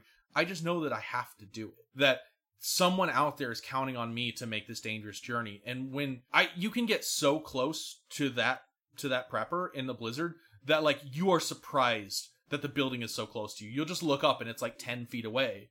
And it's just there's this moment of like i made it. You know? My packages are alive. I'm alive. I made it. And now i can connect to these people. And you connect them and the blizzard goes away and stuff pops up on your map. You get structures and stuff. And it just feels like you have accomplished some monumental task. And really all you did was walk. All you did was deliver. I think it's kind of cool because I'm almost 95% sure that prepper is the spiritualist. it might be And I just think it's kind of interesting, though, like like the spiritualist, you're like, I'm having spiritual connecting to walking. and then like all of the spiritualist emails kind of like talk about the fourth, like kind of break the fourth wall where they talk about like, I've seen bunches of Sams, and it's like they're talking about the other people, like the other players all are Sam because a 100 people are playing this game. I enjoy the mountain preppers because you see why they need the UCA. For example, the spiritualist has a sister known as the cosplayer who's like could not be further from her. Yeah. Who also, when you get there, um, lives with Conan O'Brien because this game is fucking weird. Because Kojima has a lot of friends and he likes to put them in his games. I don't know how I became friends with Conan. He is though. And so there's a lot of deliveries between those two. And like I like to do them even though they're like kind of like the most annoying ones to do. Because that's the only way that they can connect with each other. Or there's the mountaineer near the spiritualist who's like raising a kid and like a lot of his deliveries or their deliveries, it's a man and a wife, are like bring baby milk. Well- and it's fragile. And you Well, when you go when you go to the Mountaineer, actually, is you go from the doctor who's near the central city, and you bring technology to the Mountaineer where the doctor can like remotely help his wife give birth, Oh yeah, right? So like they need you and and the UCA and the chiral network. He's like, you need to bring this technology over, and you need to get them on the chiral network, and you do that. And after that, every time every time they show up when you give when you do a delivery, the holograms pop up and they like thank you and check the package and stuff. After that, every time you go there, it's just the two of them and they're holding a baby because you help successfully bring a, li- a life into the world. Yeah, and it's just kind of cool where it's like, you know, there's also a guy labeled the first prepper where like one of his emails is like, because he lives at the highest peak in the game. And one of his emails is like, isn't it just better eating food really high up in the air? and he's just like justifying his completely illogical lifestyle choices. And like, it just, there's weirdly more connections that I've drawn with these individual preppers whose personalities almost entirely fleshed out through emails than like Mama and Fragile. yeah. Like they say interesting things. Fragile has a catchphrase saying, I'm fragile, but I'm not that fragile. Yeah, it's bad. Yeah, the the the preppers have a lot more personality than the actual characters do because the characters are just they're there to tell you the plot. I often say that like even though the actors tend to be really good in this game, the writing is I think somewhat subpar because every time they speak, it's like they're speaking essentially to the camera. They're explaining something to you. And Norman Reedus, I don't think was a good choice for Sam not because Norman is bad, but because his sort of deadpan delivery of everything and the way he doesn't react to things. Like Sam doesn't react to things when weird stuff happens. He just accepts that weird stuff happens and moves on.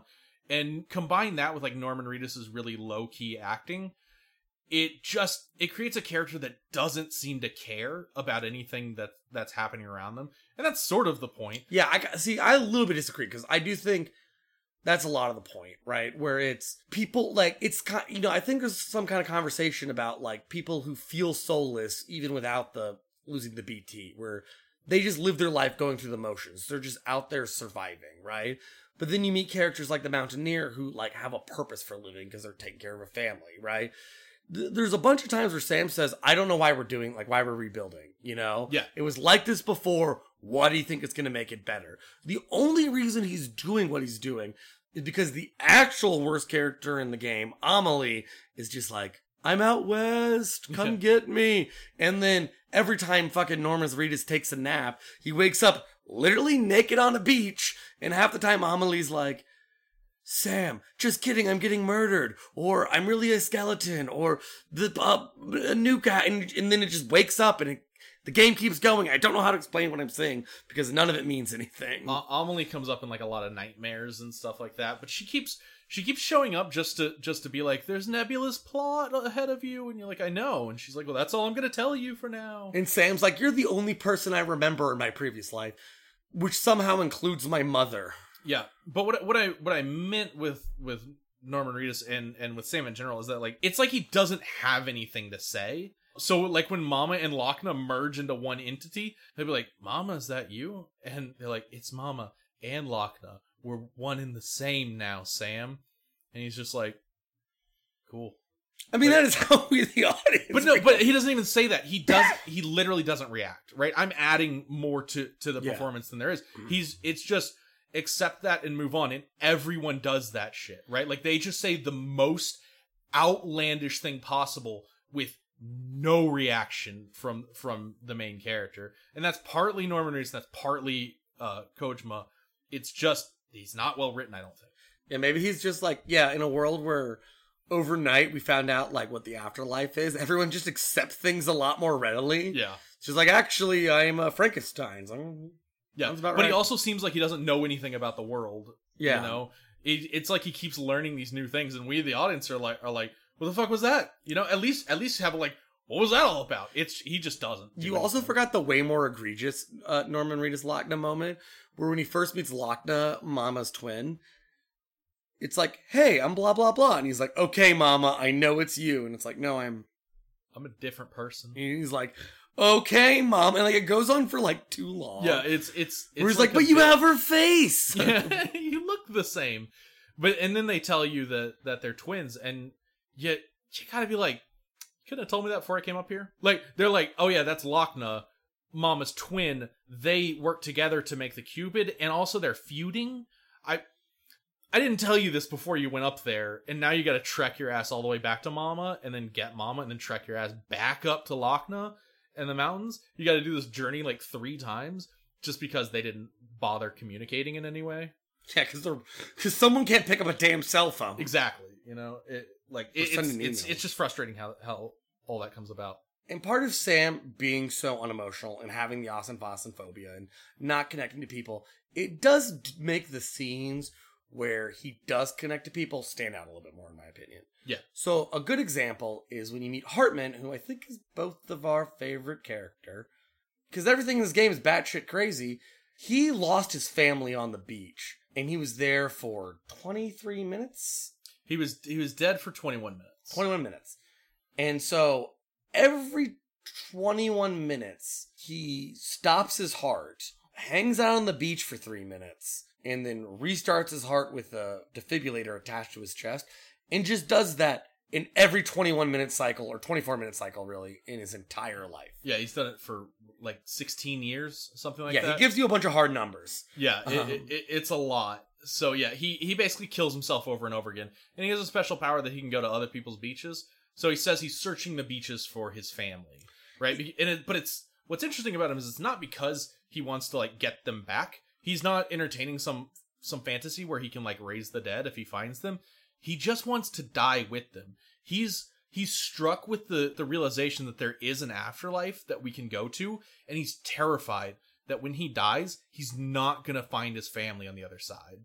And that's what he spends his whole life doing. He's he just says, I kill myself every 21 minutes so that when I find my family, I don't have to come back. I can just I can just die with them finally. Like I should have. And it's you know it's an interesting flavor because not only that, but he's like the one scientist who just like he's the person who's most responsible for helping us figure our way out of this mess. But the, to relate to the Sam, you know, developing connections with people is he has a chiral hourglass that he uses to mark the three minute increments. And you see there's a part where he's about to die, like gets in his little chair and waits for himself to cut his heart off. He goes, "Oh yeah," and remembers and turns the chiral hourglass in time before he dies. And then you wait for him for his three minutes. He wakes up and he keeps talking to you. And then at the end of the conversation, he's like, okay, about to die for my second time in this conversation because he's hella rude. And Sam is about to leave and he's like walking out the door. And then he goes back, grabs the hourglass, and flips it for him.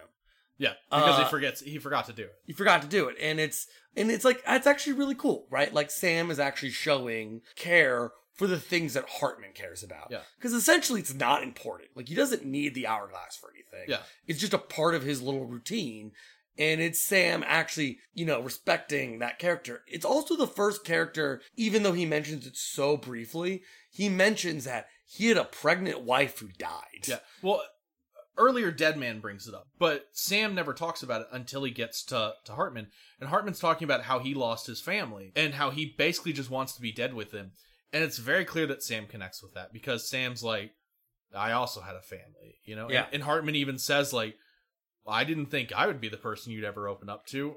But it makes sense when you think about it. Like, they're both people. Sam, still at this point, I mean, he's he's connecting to other people, but in a lot of ways, you kind of feel like he wants to be dead. You know, that he'd rather just be with his family that he that he couldn't save. Yeah, exactly. It's the only thing that kind of makes his whole yearning to be with Amelie stuff make on, palpable. Because as a whole, it just feels like there's a marker at the end of the map where he has to go and she's just there for that. But it's just like he just has, it's the only person he really considers family left. Yeah, it's it, she's all he's got left, and yeah, it's not their relationship is not conveyed well, but Yeah. you accept that it exists. You know, like, we spent a lot of time naked on the beach together as children. yeah. I guess that's what a lot of children do, but it's way weirder in this world. it's super weird. So Heartman is kind of the last section before the end game, and I think it's kind of the most interesting in a lot of ways. It feels similar to the mountain section because they both take place mostly in the mountains. But there's a couple things. Heartman's room and all of the aesthetic and everything to do with Heartman is really interesting. Like he has padded floors for whenever he dies in case he's not in a safe place. Yeah, He's surrounded, there's like BT sculptures. There's like there's a part where he knocks his heart out and you have three minutes to just look at everything in the room.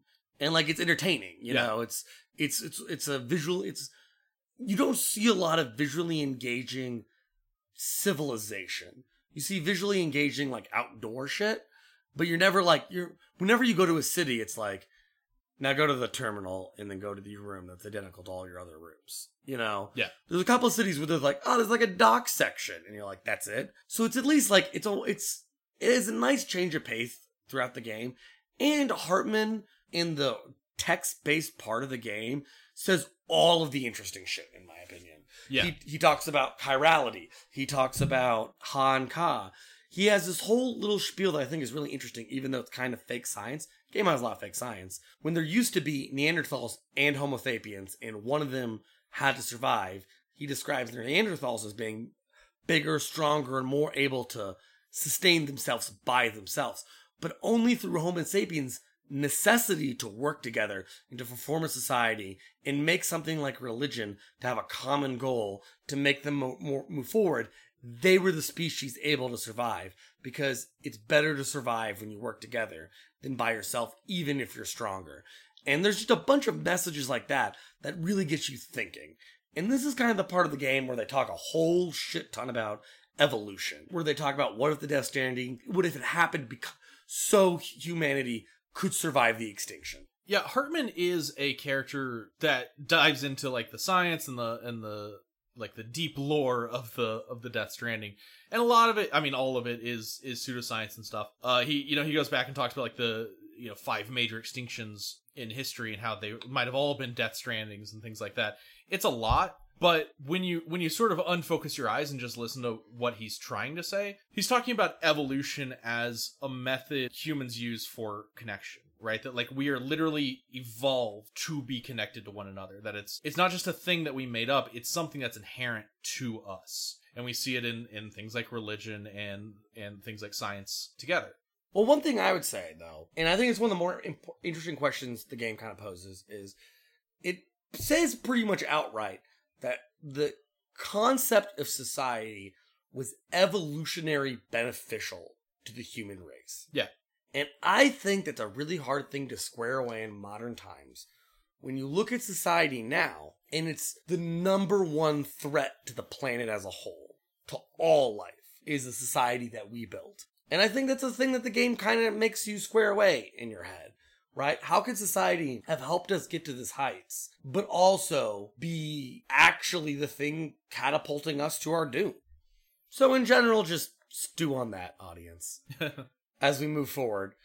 So we kind of talk have to talk about the elephant in the room, which is the convoluted Amelie plot that only kind of makes sense at the end, but it is being a lot of drag through mud. yeah. Sorry, tar. Tar. Oh, We both got there. We're so Jinx. Connections. We are one. The themes of the game lifted up this day. So the whole game, they're talking about Amelie's out west, go west, blah blah blah. There is a tar belt that separates you basically from California, and then when you cross that tar belt, you're basically just in the end game. There are a lot of boss fights. There's a couple of like packagey stuff, but like everything is cutscene to end game, cutscene to end game, and there's kind of two separate plots with it.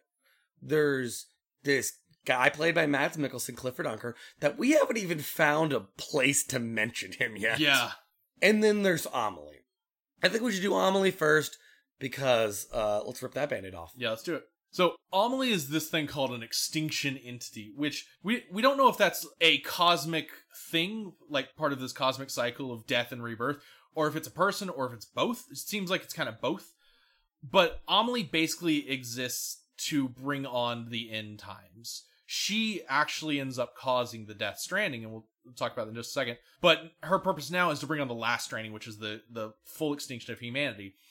But Amelie is the Ka, the soul of Bridget Strand, who was your your mom president. Uh, and that w- that was her body. They've been split, and basically, while she had a body, while she, and the body is like the connection to life, right? While she still had a body and this connection to life, she was fighting her purpose as an extinction entity. She didn't want to wipe out humanity. She wanted to build, um, she wanted to build bridges. But then when her body died, it seems like her instinct kind of took over and now her soul is just kind of moving towards mass extinction and she's she ends up sort of begging Sam to to like stop her. She doesn't want to she doesn't want to erase all of humanity but but she doesn't have a choice anymore because she's not connected to life anymore. She is now an entity of death and Sam as her connect as her last remaining connection to life has to be there to prevent the last stranding and the full extinction of humanity. Amelie has employed people like Higgs, who is trying to act- actively bring on the extinction, and Clifford Unger, who we'll talk about in just a minute. So the way the couple things the way they frame Amelie for most of the game is Higgs is controlling Amelie and Amelie is a captor, but then you find out Amelie is controlling Higgs. This is also a very uh, uh, DYK moment for Kojima because he's like, "What if the primary antagonist of the game, and the first thing you do is burn their body, and then the way you beat them is you give them a hug at the end of the you hug game." their soul. Yeah, it, it, it really is um, super complicated, but at the same time, you know, the themes of like connection togetherness still hold. So kind of like the cause of everything is revealed in the last moments of the game, which they're using two different plots, intertwining plots.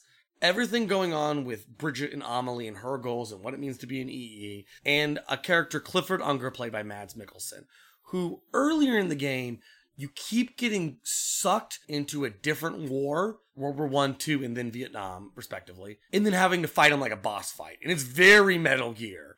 Yeah. Like he literally rises from the tar, and there's skeleton soldiers of the dead, and then he gets off a barbed wire spider. DYK, but also Yeah. good job, K. Yeah, no, yeah. Uh, It's metal. Pulls a cigarette from hell every time and lights it, and then he's saying like, "Do you have my BB?"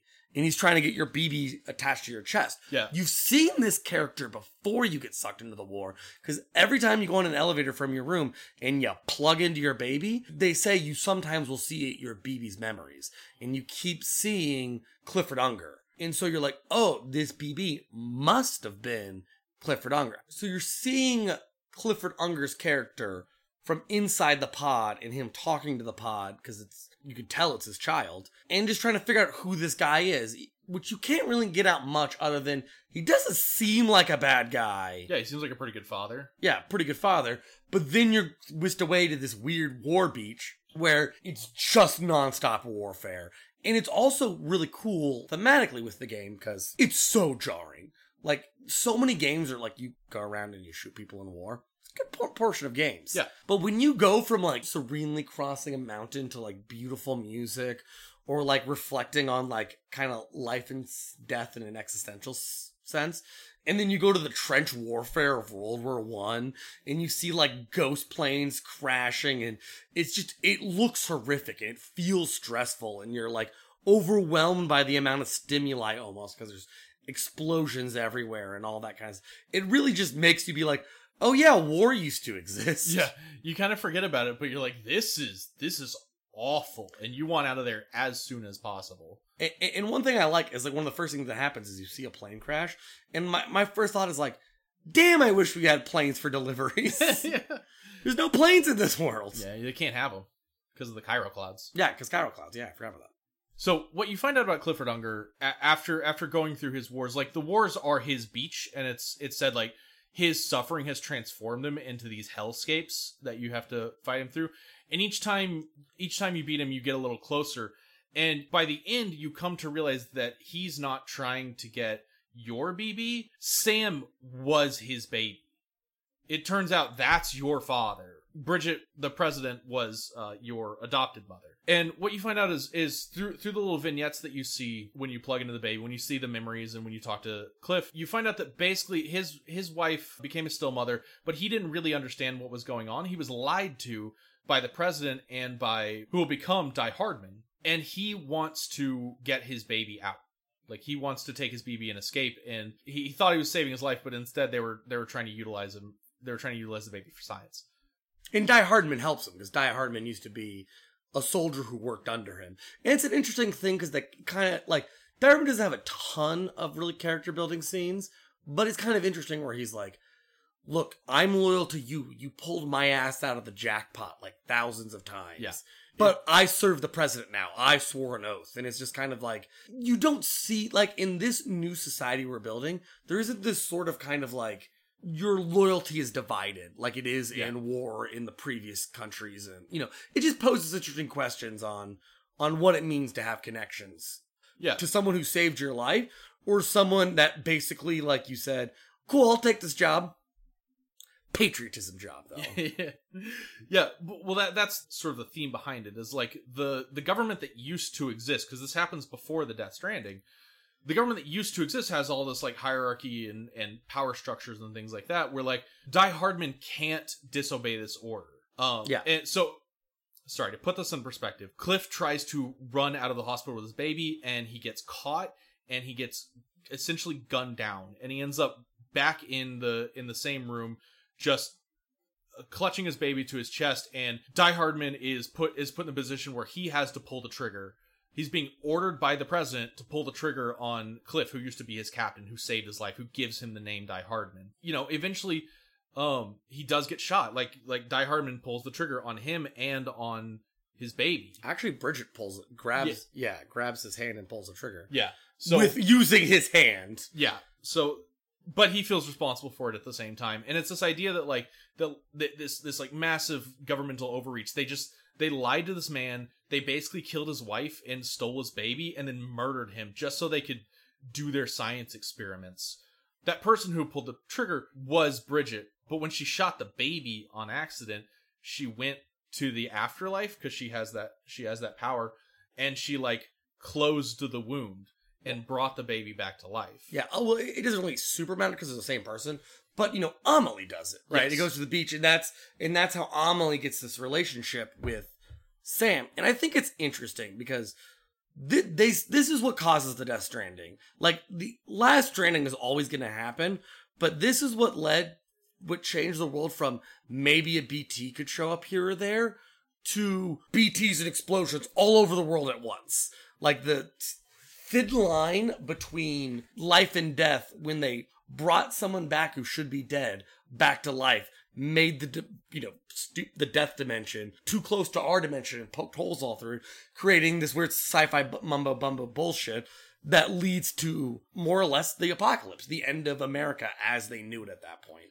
And i think it's interesting because bridget did it out of guilt.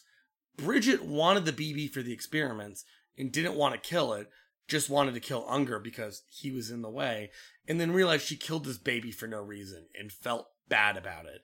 And so going against her very nature of the end of all things saves one life and then makes the world even way worse off than it was. Yeah, because it's against her nature. She she thinks of it as like a, a, a cosmic karma that comes to her because she's not supposed to save people. She's supposed to she's supposed to destroy them. And I think that's why she was so like she was so quick to kill Unger. But when she shot the baby, it triggered something in her. And this is all this is juxtaposed with like Unger's own character. He he talks about how he was just a soldier essentially up to the point that his his wife got pregnant. He says she got pregnant and I couldn't just run off and get myself killed anymore. I couldn't just go fight these these pointless wars in pointless places just because you know I didn't see the value of my own life or the people around me. When I became a father, when I became connected, so concretely connected to my family, I became a human again. And that's why he's like that's why he's trying to get his baby out of there. And then in the same way Amelie is like just just kill Unger, he's in the way. But then she shoots the baby, and she there. It's kind of unclear why she feels the need to save it. It's not just to do their science thing. She just truly feels bad that she killed a person. She gave into her lesser instincts and did the cardinal sin of murder, the ultimate disconnection. And when she went back and fixed that, the universe was like, "Fuck that," and decided to sort of do a Death Stranding. All of this plays forward into uh, one of the major themes of the game that we haven't even talked about yet is anti-violence. I mean, we've kind of touched on it, right? But the fact that like violence is a, a cardinal sin in the world. That they're saying that the unnecessary violence that we do to one another is not serving us as humans. It's not what we should be doing or what will ever help us move forward. In the in the game, I, I don't mean to cut you off, but the game the game mechanically makes you feel it in a in a in, a couple of unique ways. One, they give you a fuck ton of guns, and I never built them ever. Early in the game, you get a bola gun that shoots a like a a bolt. bola that ties people up and you can like knock them unconscious if you want to. That's the only gun I ever used, and I would use one maybe once in a while to get materials from terrorists to build roads. Yeah. Which again, Jesus Christ, Kojima, is a weird game. But you know, they give you handguns and assault rifles, and yeah, you use that stuff in the war place with Unger. I did use the weapons there, but they're there and they're scattered and it's a part of it. If you're playing the game for the first time, you have no idea an Unger scene's gonna happen because it just sucks you through the sky into it. Yeah. After whatever the last thing you did, you're like, "Fuck, I'm here now." I guess. Um, Yeah, they happen. are there totally assault rifles? Let me go find them. And they give you all these weapons, and you just don't make them. You can't use them because if you kill people, like at best, it's going to be a huge hassle. Yeah. because you got to take their body to the incinerator, and like when you get to the second, when you get to the main area of the game, you don't even know where an incinerator is, and it's nowhere near where you're going. Yeah. So like, if you kill someone, you you have at the very least a massive problem to deal with.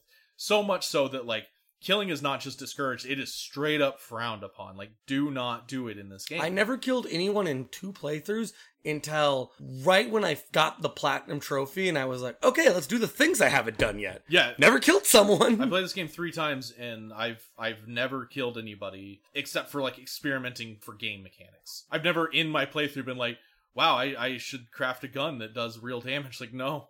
And then when you when you fight BTs, you do commit violence against BTs. It's it's not really the same thing, even though it's like mechanically the same as, as shooting. But at the same time, you have to shoot blood at them. You have to shoot your blood, and that hurts you. And right? see, I never even used that on my playthrough. I never really attacked BTs except for cutting their umbilical cord. Yeah, And when you cut their umbilical cord, a little chi- there's little chiral hands that come out of the ground that are like a resource, but they're like a weird gold hand because the game they have a lot of cool art designs.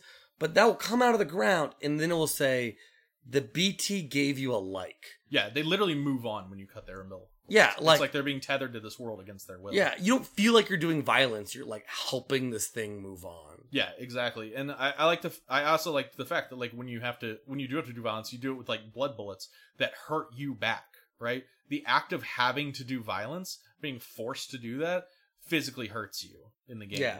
It's something you want to avoid. And on top of it, the game has combat, but it's not hard ever.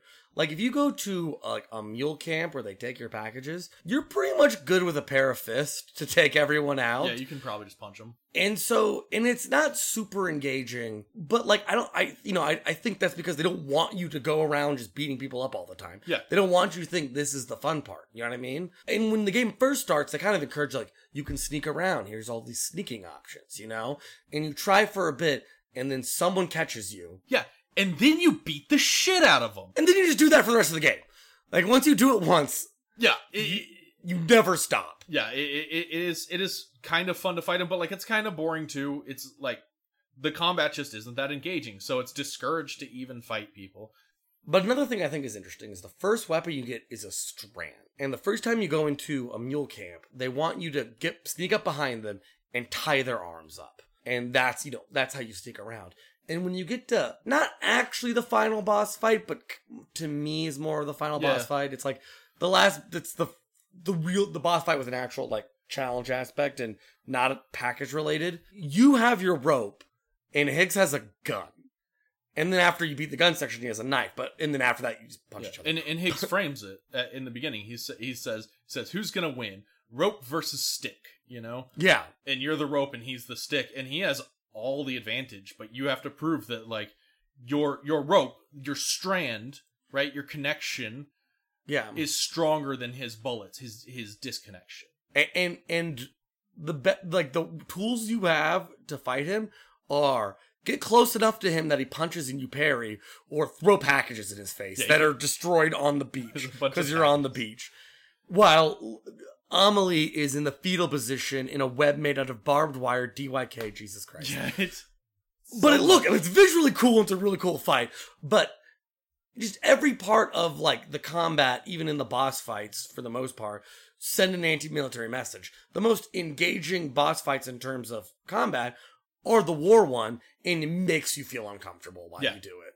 And it is creepy and weird, and it shows three of the most horrific wars we can possibly imagine: World War One, Two, and Vietnam yeah. all of those wars just reek of atrocities, But- like all wars. But But well, but also Unger is they they say Unger is actually a veteran of the Iraq wars. yeah, You know? So like all of the 21st century wars plus our our most current debacle just contextualizes like gigantic awful world destroying mistakes. You know? Yeah. Like things that should be avoided at all costs. And that I mean, we kind of know that, right? But we also kind of don't cuz I mean, we're in America. We've been at war for 21 years now yeah, you know, or I guess 20 years. But the point is uh, the the world is is moving more towards an endless war than it is towards any form of peace. And it's very clear that this game is a lot of Kojima reacting to that to that sort of mindset across the globe. And this philosophy is, is carried forward through the rest of the plot. It's really what the ending is all about, and we see it mostly in this handgun that Die Hardman has, because Die, it's the handgun that he shot Sam and his father with, and you know Cliff. Uh, and it ends up on the beach with them. It becomes a it becomes a totem, a thing that can be used to travel to, to someone's beach. But it has no use on the beach, is the thing. Amelie literally hands it to Sam and is like, This won't help you here, but it still has a role to play. That's what she says. And after a few cutscenes, basically, Amelie is is like is like, I'm at the point where I am either gonna destroy reality or you have to cut me and my beach off from everyone else. You have to isolate you have to isolate me. You basically have to kill me, even though I'm like a cosmic entity that can't die. You just have to remove me from humanity. And she starts walking into the water and she's like, make she she literally says, by now you should know what to do. And she's like talking directly to the player because this game has been so anti-violence the entire time. And it puts the gun in your hand and points it at her. And you you're like, oh, what do I do? You put the gun away and you go into the water and you hug your sister. Like I think a lot of players probably don't even pull the trigger. I shot all my bullets into the water. You can shoot, but I don't think you can shoot her. But the idea is like is like this gun won't help you here. Violence can't help you at the end of times. Only human connection can. So you put it away and you go hug your sister. When you hug her, it, it for some reason, for sci-fi reasons, it, it, it cuts her beach off, and you too are stranded uh, on her beach. And the credits start to play, but you're in this like weird to the best song ever made. Yeah, no, it's incredible. But you're like Sam has lost all his color. He and you're just running around this beach. And there's nothing to do and nowhere to go and no one to see, and you're just completely isolated. And I think a lot of people probably turn the game off right here because the credits are rolling and it's boring as hell. There's n- there's nothing to do, and every once in a while you the credits will stop rolling and you take a few steps and Sam sits down and Amelie like reveals some plot details to you. It sucks, right? But That is the worst part. but but but the, it's supposed it's supposed to be that way. It makes you feel what like true isolation is. It makes you feel this like what death is. There's nowhere to go, nothing to do, no one to no one to talk to, no purpose. You just run aimlessly down your beach with nowhere to go. And then the credits end and you start hearing all your friends' voices and it turns out they're using their connections, all their special powers and their connection to you. Well, Sam finally the the credits in Sam like kneels on the beach and he's like I don't have anything left and he puts the gun to his head and he pulls the trigger and nothing happens. And then you start hearing all your friends' voices and they're like, "Oh, I see him. There he is. I can get to him." And basically your friends use their abilities to like pull you back from Amelie's beach and it was the it was you pulling the trigger on this gun that has become a totem that helps them find you. It's not like he tries to commit suicide but the game says that's not the way out Yeah. right? You can't like suicide cannot help you here. This gun, any form of violence cannot help you here. only your friends can, only your connections can, right? And they pull you out from death, and then you know the the end of the game happens.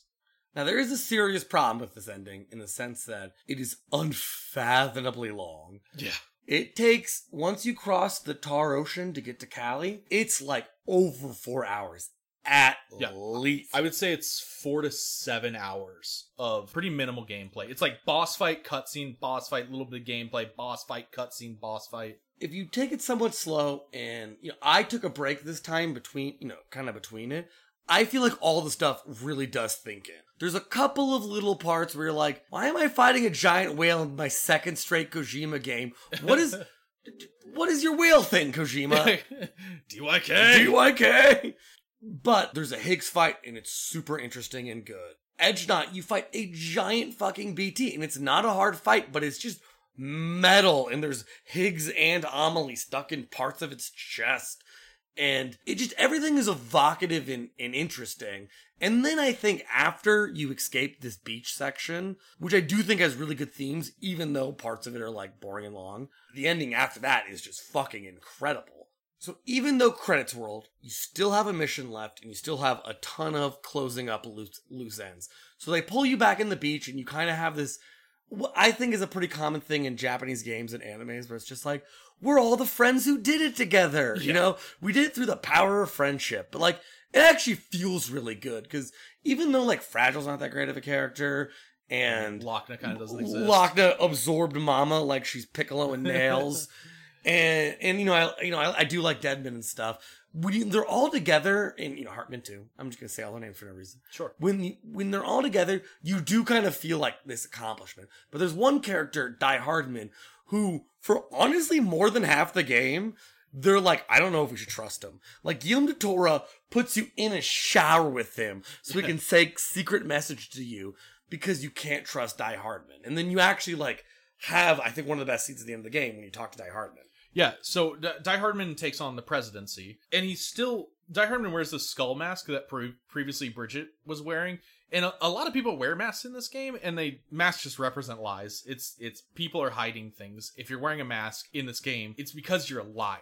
And Die Hardman's been lying to you the whole game. He was the one that killed your father, and he knows all he knows all the secrets, and he's changed his name. He used to be John McClane, if you can believe it but now he's Die Hardman. I know, but now he's now he's President Die Hardman, and he meets Sam out in the hallway, and Sam isn't going to talk to him, but Die Hardman stops him, and he he's like, "Look, you know, you you met Clifford and all that, you know what happened," and he go he starts going into this long sort of monologue where he talks about his relationship with Cliff, and he starts sobbing in front of you, and he's like, "That man saved my life, and I." I killed him. You know? Yeah, he's like dumping all of his guilt Yeah, he, he literally is is falling on his uh, to his knees and crying at your feet, and is like, "I know you can't forgive me, and I don't think I deserve forgiveness." And at this point, he's taken his mask off, and he's just crying and, and admitting his sins. And he's like, "I made these bad decisions, and now I'm president. Now I have all this responsibility to these people." I mean, he he's not saying this anymore, but it, it's this idea of like, I don't even know if I'm good enough. I don't know if I deserve anything if I deserve forgiveness or to be in the position that I'm in. And Sam unflinchingly takes that revolver that was that was Die Hardman's that started this whole thing, he puts it in his hands and he says, "This won't help you here." Those were her words, and he he walks away. And what he's doing is saying, the past, the thing that made you who you are, the thing that made you Die Hardman, the violence that started everything, that cannot help you anymore you cannot continue to be John McClane or Die Hardman. You have to be you have to be the president of the UCA. You have to be something new, a person who builds connections. This gun won't help you anymore. And I think it's personally it resonates a lot with me as a veteran. It's one of the most it's maybe it's probably the most important message in the game in my personal opinion. That's that's how I feel about it. Is is just the idea that like violence can't help you. It it can't foster anything in people. It cannot make you better. It cannot make society better. And we just we just have to do away with it. You know, that's the only answer. it's hard to explain how they do it better than other games' anti-violence messages because you have a lot of games that'll have an anti-violent message, and you're like, yeah, no shit, Sherlock. Yeah. You know, it's like turns out if you beat people, everyone in the head with a lead pipe, they'll all come back to get you at the end. Yeah. And you're like, yeah, Jesus Christ, that's not really a lesson. Well, mostly it's taken for granted. You know, you're like, yeah, I know thing. I know violence is bad. But the way the game shows you violence is bad. Like the extreme contrast of your missions versus the Unger missions. Or how useless guns feel, or Or the void outs. you yeah, know? or the void, you know, or ju- just as as a whole, what is the purpose of society? If we're going to live together and make these rules, why are we doing it? Yeah. And it's not like the argument is like, well, the reason we have violence is to protect ourselves. There are terrorists in this world trying to kill people. You don't stop them by having a bunch of bridges guys come out and then wiping them off the map. Yeah. Because they're going to be there. There are there's a part of society that will always be violent. But the answer isn't to be violent yourself. The answer is to bound everyone using a literal Q-pid. yeah. you know, is to use love and understanding and literally the fruits of our labor to help other people. Not for profit, not for personal gain, but because if there's a road here, it will help everyone. And so one thing I actually think that do- that is conveyed on you're all working together is at the end of the game, we do a mission that pretty much objectively sucks, where you have to take cryptobiotes to fragile and go through all this shit. But my map, and I feel like everyone else's map because it was so prevalent on mine, were filled with people building timefall shelters, which repair your packages and keep the rain out of the way. And this mission takes place in the tutorial area, where you just don't need timefall shelters. There's no reason to build them other than for the final mission of the game.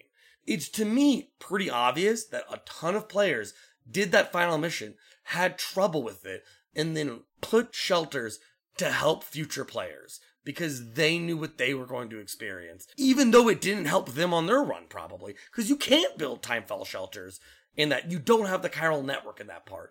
The only time you could put these shelters in is after you beat the game. And players went back and did that, and no one told them to do it. That gameplay really resonates to me. The world isn't full of signs and structures meant to be weird and fuck with you. The world is filled with stuff to help you out. Exactly. And that's, I mean, that is the point of the game. It is a very simplistic message at the end, but it's just be good to each other. Now I need you to square this away with this kind of anti-violent message with the fact you can turn your poop into grenades. so I need you to kind of mesh those together. Can you? Mm, don't make a poop right now. when you throw your poop at someone or something, it, you're taking something from inside of you and you're connecting it to their body. like monkey. Yeah, there's a whole interview about monkeys throwing poop. There's not. Uh, Kojima's just weird. Your, your body fluids hurt BTs because you're a person that has dooms, which just means you're a person kind of connected to Amelie, and your bodily fluids hurt them, which includes the the sweat from your shower and your piss and your shit and your blood, and you can make grenades out of all those things. Uh, Kojima just thinks bodily fluids are funny because you can also pee. Like another part of the co- the connective gameplay is you can pee in a patch of grass, and then if other players pee there, it will eventually build a bigger and bigger mushroom. Yeah, you can also like sleep in the same place that other people sleep, and eventually it builds like a, a coral. And it, both of these give you cryptobiotes, which can heal you and stuff. But it's also just super weird that he made your character able to just piss whenever they want. I, I did a whole BT boss fight where I just I just pissed on the boss for like a while. So I didn't have any guns. And I didn't feel like leaving. I was just like, I'm just gonna piss on this boss. It's funny. Does it do damage? No, but it it makes them like not attack you. They just get like they just kind of sit around and let you piss on them. I don't know. But like in Metal Gear Solid 5 there was when you get to a max connection with your horse, there's a dedicated the command road, yeah. your horse to poop button. And then if a if a car runs over that poop, it'll spin out and everybody in that car like gets knocked out. Yeah, and every Metal Gear game has a guy shitting and pissing in the background. This is a. I kind of made a sharp transition from the anti-military metaphor. Kojima just thinks poop is funny. And he's right. it is extremely funny to be like, here's my shit grenade and just chuck it out of BT. Yeah. So th- I think that kind of can be brought up a little bit is what themes kind of go against the message. For example, like there's this kind of like there's no currency. It's kind of like it feels like there's an anti-capitalist message in my opinion. Oh, yeah. like, you know, the world's converted to likes, but goddamn, there's a lot of Monster Energy drink promos in the game. Like every time you go to your room, there's literally just these giant monster energy drink and you need them for stamina. And then one of the porters gives you a little monster energy thing you can attach to your backpack. So you just have monster hanging from your backpack. Yeah, th- this game brought to you by Monster Energy. It, it, yeah, and And that's what- apparently a bunch of Yamahas because Riding with Norman Reedus is a TV show. yeah, There's a lots of motorcycle data chips hidden in the world. yeah. Norman Reedus has an AMC show, and it's it's advertised throughout the thing, and that's like probably part of his contract or something. But it's also because you know he's friends with Kojima, and Kojima does stuff for his friends, which you you can feel some kind of way about that. It's kind of nepotistic, but at the same time, it's like Kojima's friends are pretty awesome. I like seeing them in games, so Yeah. I, I I don't know if I was friends with like Mads Mikkelsen and I made media, I would put him in it. Yeah, like sometimes it's just weird where you like read like an interview or something and it's like really making you think about like actual life and death and your purpose on this earth. And then you go take a shower because you're covered in tar.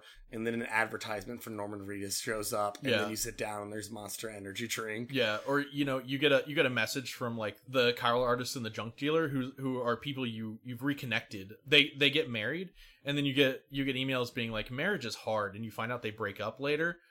It's actually really fun because you carry her there and it's like you carry her on your back and it's like kind of difficult through BT territory. And like the second they're done, she, they're like, marriage sucks. And you're like, I did all of that for nothing, you ungrateful pieces of shit. Yeah, but like you get a me- you you get an email and it's like we broke up and then you immediately get a tutorial message after being like when you're tired drink Monster Energy. You know, it's just like this is totally difficult to to parse. I think I actually think my favorite thing that happened was there's a motorcycle you can build in the game called the Ride Trike, and it refers to Ride with Norman Reedus, his show. And when you get on it, Norman Reedus, the or sorry Sam, j- just constantly says like, "Whoa, it's just like Ride with Norman Reedus," and he just keeps advertising his game. But Sam also just has a bunch of a bunch of like stock things that he says, and one of them is is it like you'll just be walking around and he'll go, "I wonder if anyone's watching." But I got in a very funny situation where I got on a motorcycle and he goes, "It's just like Ride with Norman Reedus," and then two seconds later he goes, "I wonder if anyone's watching." Yeah, it's just like I don't know, buddy. I think I think if you're a celebrity who makes a passion project about people watching you ride motorcycles, it's, pro- it's probably going to remain a passion project. You'll have a very specific demographic, and his name is my dad. and Kojima, I'm sure. Yeah, probably not. Yeah. He's like, where are the aliens? And he's like, every time. Where's where's the high-minded metaphors about life, death, and everything else? to show about motorcycles, Kojima. So now that we covered the most important part of the game, uh, poop grenades and uh, blatant advertisement, uh, do you have some final thoughts before we lightning round? Yeah, there's one thing we haven't talked about because it's it's just like in an interview. Whenever Amelie shows up, she sings uh, "London Bridge is Falling Down," and in the interview they say we don't know where that song came from, but they think it refers to this darker idea that there was some kind of sacrifice in the foundations of the bridge. They call it an an immurement, and it's supposed to be this sort of ritualistic thing that makes the bridge stronger. And this idea is played out through the entire game. The idea that like Clifford Unger might have been an immurement to like the the foundations of of society. In all of the not cities that you that you connect, not all the preppers, but the major bases, the the actual UCA places, there is a bridge baby that is the foundation of the chiral network. It is the sacrifice on which the modern day is built it's this idea that simply saying let's all be connected let's all you know hug one another right now is not enough that there's blood in the foundations. And you can read that a lot of different ways. Because in a lot of ways like you know sam as he treks across the this wasteland he bleeds and he suffers so that the uca can be built. He was almost killed as a child. We can talk about the the modern world the people that get left behind the how like america you know was built on like slavery and things like that that these sacrifices that make the modern world what it is and it's the fact that this idea that the world is built on sacrifice is embodied in someone like Amelie or Higgs shows that this game doesn't think that that is necessarily the way to do things. It's it's the way that things have been done, but the future must be different. That we can't have blood in our foundations anymore. We rebuild in a in a better way. We kind of see this in like Last of Us as well. The idea of like, well, what does it mean to be the last person? If you're the last human on Earth, what do you do? Because everything you do now defines what being human is. And the same thing is being said here in Death Stranding that everything this new society they're they're building does defines now what humanity is. There's no longer going to be blood in the in the foundations of it. And I think this game's message of of anti-military, anti-violence, anti-establishment, anti-disconnection is extremely important and only a person like Kojima in the gaming community could make something like this or could gather the funding for something like this. It's it's really a once in a lifetime game. You don't have to love it. I don't love every part of Death Stranding, but it's something that people should play, that people should experience and think about because it's got a message that we don't see in a medium that is soaked in in blood in many ways. I think the function of a lot of these messages works well with kind of a reality that people can't deny anymore. Is we just lived in like a pretty fucked up society. Like you look at any of the media now, it's just kind of about how everything is just bleak and the future doesn't seem great. And there's that's why I really like a small theme that runs out through some of the text-based interviews about what if the Death Stranding was evolutionarily advantageous? What if like kind of destroying society as it was was actually what was best for the society. And that begs the question well, if you strip down everything we had and you work from scratch, what would be the ideal? And I think that's a question worthy of asking.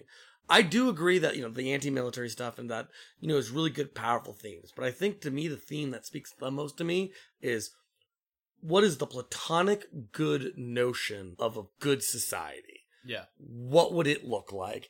And how could we possibly achieve that? That's a really heavy question. And I think the game asks a lot of really heavy questions, but it also kind of ends on just such a moment of beauty. Because throughout the whole game, there's a lot of using imagery in different sorts of way to convey messages. Like whenever the BTs show up and the time fall starts raining, there's an inverted rainbow, almost like a frowny face. And it's interesting because rainbows in this world portend to doom. And the first scene you have with Igor, when you're disposing the body that killed itself, he goes, fuck a rainbow. And at that point, you don't like that. Just, it's just Kojima nonsense. But, you know, you quickly you learned not just that rainbows show up with timefall and, and death, but a whole bunch of other science mumbo jumbo that we can't get to that is all interesting. And at the end of the game, they tell you, you, uh, uh, we tried to fix it, but blue, the BB strapped to your chest, doesn't work anymore, and you have to take it to the incinerator as not to risk everyone's life. And so the last mission you do is the same as the first mission you do, where you t- where you're taking a body, but this time it's just a baby strapped to your chest. Up to the incinerator, you put your mom, and you go over Igor's same ladders and the same ropes of the first person you've ever worked together with in the game. And then when you get there, they go over all the stuff we've already talked about, where you kind of find out that Unger was your dad, and kind of the whole plot of the game is kind of unveiled right there. But when you get there, he takes the baby out of the pot instead of incinerating it, and he puts his cufflink there instead and incinerates, you know, his connection to the UCA. It's kind of interesting choice to end Sam on. And he tries to make the baby wake up and it's so tiny and it looks so fragile in his hands and it looks smaller than an actual baby because it's only 28 weeks old and he just tries to wake it up and it's sam desperately you know holding a baby close to him which is also interesting because he's had aphenphosmphobia the whole time and wouldn't let anyone touch him until the end of the game but he's holding this baby desperately trying to make the thing that he's most connected to this world wake up just as unger even in his death was reaching out from literally his hell to get to touch Sam that is his baby. He's found his new BB to connect to.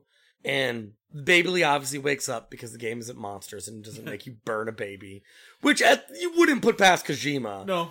And you see these little BT babies floating all around. And Sam walks outside and he's holding the baby who's now alive. And for the first time in the game, the rainbow's the right way and it's just Sam looking into the future, and the future for the first time in the game is actually bright. You know, usually when I beat a game, I kind of feel this sense of like processing, and I'm like, wow, that's over. It's not always the, highest, not always the lowest, but it's just kind of like a day of like reflection and processing. When I beat Death Stranding, the sun had just risen because I live nocturnally, and I walked outside at like seven in the morning. I just stood, or I walked to the front of my neighborhood, and was just like, the world is fucking gorgeous. Like I had such an appreciation for everything around me. Like it gave such a powerful feeling that I I don't get from other media. Like yeah, there's a lot of problems in the game that we'll probably cover in the lightning round. Gameplay, UI, accessibility options, weird front loaded and back loaded plots. But the ending of that game and some of the messages of the game have the most impact any video game is ever going to have with me. And I played this game before this cast, and then this is my second time playing it. And every time leading up to Death Stranding, I was just like, so excited to play Death Stranding. Yeah. Like it feels so good, even though there's so many little frustrating things in the game. And sometimes when you're playing the game, you're like, I guess I've just been ziplining for eight straight hours and like not really doing anything. But it engages you in an intellectual way that I think is really, really, really, really, really hard to do for games. Yeah. It puts you in a headspace that most people are reticent to be in, mostly because everything the game's talking about is pretty heavy. But you want to be there. You enjoy being in that headspace. You enjoy reflecting on everything from your body and soul to the existential threats that our actual world is facing to this day. It's a pretty good game in my book. You want to do a lightning round? Yeah, sure. So there's a line in this game that's become somewhat famous. You're on the beach at the end with Amelie, and Sam is is trying to figure out what he's been doing. He's uh, Amelie's saying like she's not real, that she can't be caught, and he's like, "What? So I'm Mario and you're Princess Peach?" And she's like, "No, you're Mario and I'm Princess Beach." And then they run along the beach like Baywatch characters. And I've heard some people talk about this as like an interesting moment, a really bad line. I just think Kojima has a weird sense of humor and legitimately thought it was funny. It is funny. I laughed hysterically. It is it is hilarious in a way, but it's also like the cringiest thing. It like okay, so I actually have some things to say about that. Yeah, please. Throughout the game, about four times they do little game metaphors, which Kojima loves kind of like breaking the wall on the game stuff. Like when they talk about how uh, Sam can revive himself, Dead Man's like, you're the only one who gets to continue. Yeah. And it's interesting because it kind of recontextualizes like a story thing to be more of like, we wanted a gameplay reason for you to exist, you know? Um, and then before you fight Higgs, he has a whole thing where he's like, final boss fight, no bullshit, no continues and all that stuff. Yeah. And so this one, which is like the last one in the game, after you essentially ostensibly beat any part of the game that's going to be remotely a challenge. Like after that, you hug Amelie, you carry a, be- a baby to incinerator. That's it. That's all that's really left in terms of pressing buttons. And you you that you feel that like you think that's the end of the game because you just fought Higgs and it felt like a final boss fight, and he told you it would be a final boss fight. And you're like, okay, I think I'm done with this game. And then she says she says this ridiculous line that I one I like it because it's like the history of games. It's kind of interesting to think of it that way. But you're slow motion running on the beach, and you're like, what is going on? And then she's like, one second, I have to climb over this hill, and you're like, what? And then Bridget's over there, not Amelie, and Die Hardman's there, and Unger rises from the ocean, and you're like, oh, we have a lot to go, don't we? Yeah, because like you're forgetting you haven't even finished Unger at this point in the game. Yeah, you're like, I don't even know who he is. I yeah, I am certain most players are like, oh yeah, he's in the game because like his his his fights in the in the wars are like interesting, but only in retrospect because they happen basically at random throughout the game. Yeah. And nobody has anything to say about it. They're just like, that was weird. And they just keep moving on. You just have to accept that that happened, that you got taken to some hell, and you're back. And it's time to go on deliveries again. yeah. What are they, the cast of Final Fantasy VII? Like, was that Sephiroth? Don't ask questions. Not ask about that. Keep moving, and you'll show up at the end. Will we learn? Just stop it. Stop asking questions. It brings me to my my next point, which is just a comment. It's my favorite line in the game. Actually, it happens right after you beat Higgs. So you beat Higgs, and Fragile was like, "You leave Higgs to me. Like you don't kill him, I kill him." And so you leave Higgs with Fragile, and you walk away to go talk to Amelie. And then Fragile comes back a little while later and hands you Higgs's golden mask, and she and goes, "I brought you a metaphor." Yeah. it's just like. Kojima, you can't you can't say it out loud. and you can't just be like, "Here's here's your metaphor, huh? What are you wearing all this for? Is you you got a secret you want to tell us? Why are you wearing a mask?" Yeah, it's just like no one talks like that, which is like a good summation of all the characters in this game. Yeah, there are points in the game where Kojima does not take the game seriously, and it's just well, he takes it seriously, but he wants you to like take a step back and be like, "We're- "It's still a game. We're still, you know." I want you to like not get bogged down in what's happening and just kind of enjoy it on a, on a more surface level. And it's just it's just very funny to just hand hand him a mask and be like, I brought you a metaphor. It's like, yeah, I get, I got that. And it's like after you've just played a game where like Heartman lives next to a giant heart-shaped lake, and every name constantly is just like, "This is what my character's about. Yeah. My name's Mama. My name's Fragile." Speaking of names, this frustrates the hell out of me throughout the game. Every time Die Hardman calls you, which is a lot, always starts with going, Sam, or Hey there, Sam. He just, he always starts with your name, and you would think that, like, should be a good thing. Like, when you talk to someone, maybe use their name, right? But it's just, he talks so much, and it's, it's, it's always at the worst times. That every time your codec rings, every time somebody calls, you're just like, it's fucking Die Hardman, and you just hear, Sam, I have something to tell you. And sometimes you're just walking around, he's like, Sam, you see those footprints behind you? They're proof you exist. Be proud of those footprints. It's like, this is the third time you've called me to tell me that. I, I like to imagine that he's just bewildered that you have an actual name. Because they're gonna call Sam Man, and Dead Man's like, his name's Sam. It's just, Can we call him Bridges? No, that's our thing. what about Delivery Man? Can we Just- call him Porter? His name is Sam. Just call him Sam. Sam like Uncle Sam. I get you. No, his name's just Sam. Amelie's name is Amerigo America Strand. And Amelie is French for no soul. Like they literally say it in an interview that like one means soul and or soul lie. Yeah. One means soul and one means lie. But yeah, I just like to pretend that every time Die Hardman calls you, he's a piece of paper and he's like, "Hey, um, Sam, Sam, right? that's a bomb you're carrying." Speaking of which, you do carry kind of a lot of bombs. Yeah, like, like, er, four or five? yeah, four or five. I, I think it's four. Four. Sounds right. Uh, I think. Sorry, the first one Higgs makes you carry, and you have to throw into a lake, and it's kind of fun. Now I've heard people complain about that because they make it super obvious it's a bomb. It's like you put it on your back and it's like glowing red, and you look at the tag for it and it says like antimatter nuclear bomb, and it's like I don't know why they tell you up front because if you do carry it to your destination, it explodes the city. But you're supposed to like go talk to Fragile, and then she finds out it's a bomb. She's like, "It's a bomb," and you're like, "I know." I I think it's just like kind of a weird joke because Higgs is so like Higgs gives you the bomb, and he's so transparent. He's like, "Oh, I got I got this package. It's like a black package." it's so And it's it's so a bomb. transparently Higgs. And and then it literally is labeled an antimatter bomb, not just on the tags, but like when you put it in your cargo and you sort your cargo, it's like that's a bomb, and you're like, Yeah. It's just it's Very, okay, it's very weird that the that the voice actors have to like play it straight because you bring it to to Fragile and she's like, "Open it up." Oh my god, it's a bomb. And like, yeah, I know. yeah, it's it says bomb on the label. yeah. I love it because it's fun and silly. Because like Higgs and like when you re- you get like all these uh interviews with Higgs about like it's like diary basically, and I like that he's kind of like he kind of comes off more like a Tom and Jerry kind of thing, where he's just like. I tried to stop Sam. Ah, but he's immortal. Why are all my plans so bad? yeah, he was he was headed to Mountain Knot. I painted a tunnel on the side of a mountain, and I thought he would walk into it and die. so this actually leads to one of my favorite little like like side quests you can do. All throughout the game, there's this one prepper right next to the main city in central area, which is Lake Knot, called Peter Englert. And he keeps sending an email and they all say urgent. And all of them are like tragic, where it's like, my it's my first it's like my wife's birthday and all she wants is pizza. Can you bring me pizza? but also keep it flat. If you keep it flat, it'll fuck up the pizza. And also make sure it's not cold. So they're like time deliveries where you have to keep a package flat. The only sort of delivery where that's the case. Yeah. And then later it's like, my dad is dying and his last wish is pi- pizza. And they all get like more and more tragic.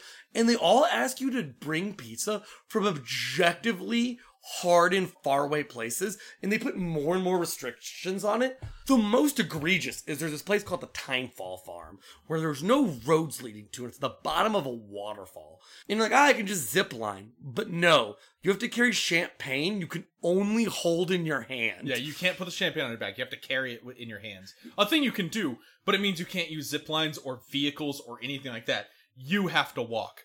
And Peter Englert and the and the Timefall farm are on opposite sides of the continent. Yeah, it's the northernmost and the southernmost part of the map. yeah, it's absurd. And, Uh, and then you have to carry it. And then it gets the most extreme is you just go to Edge Knot City and you come back and Amelie's disappeared, and you fought a giant BT, and now chiral clouds are everywhere, and you get an email from the first prepper, the highest peak in the game, is where he wants his fucking pizza delivered from.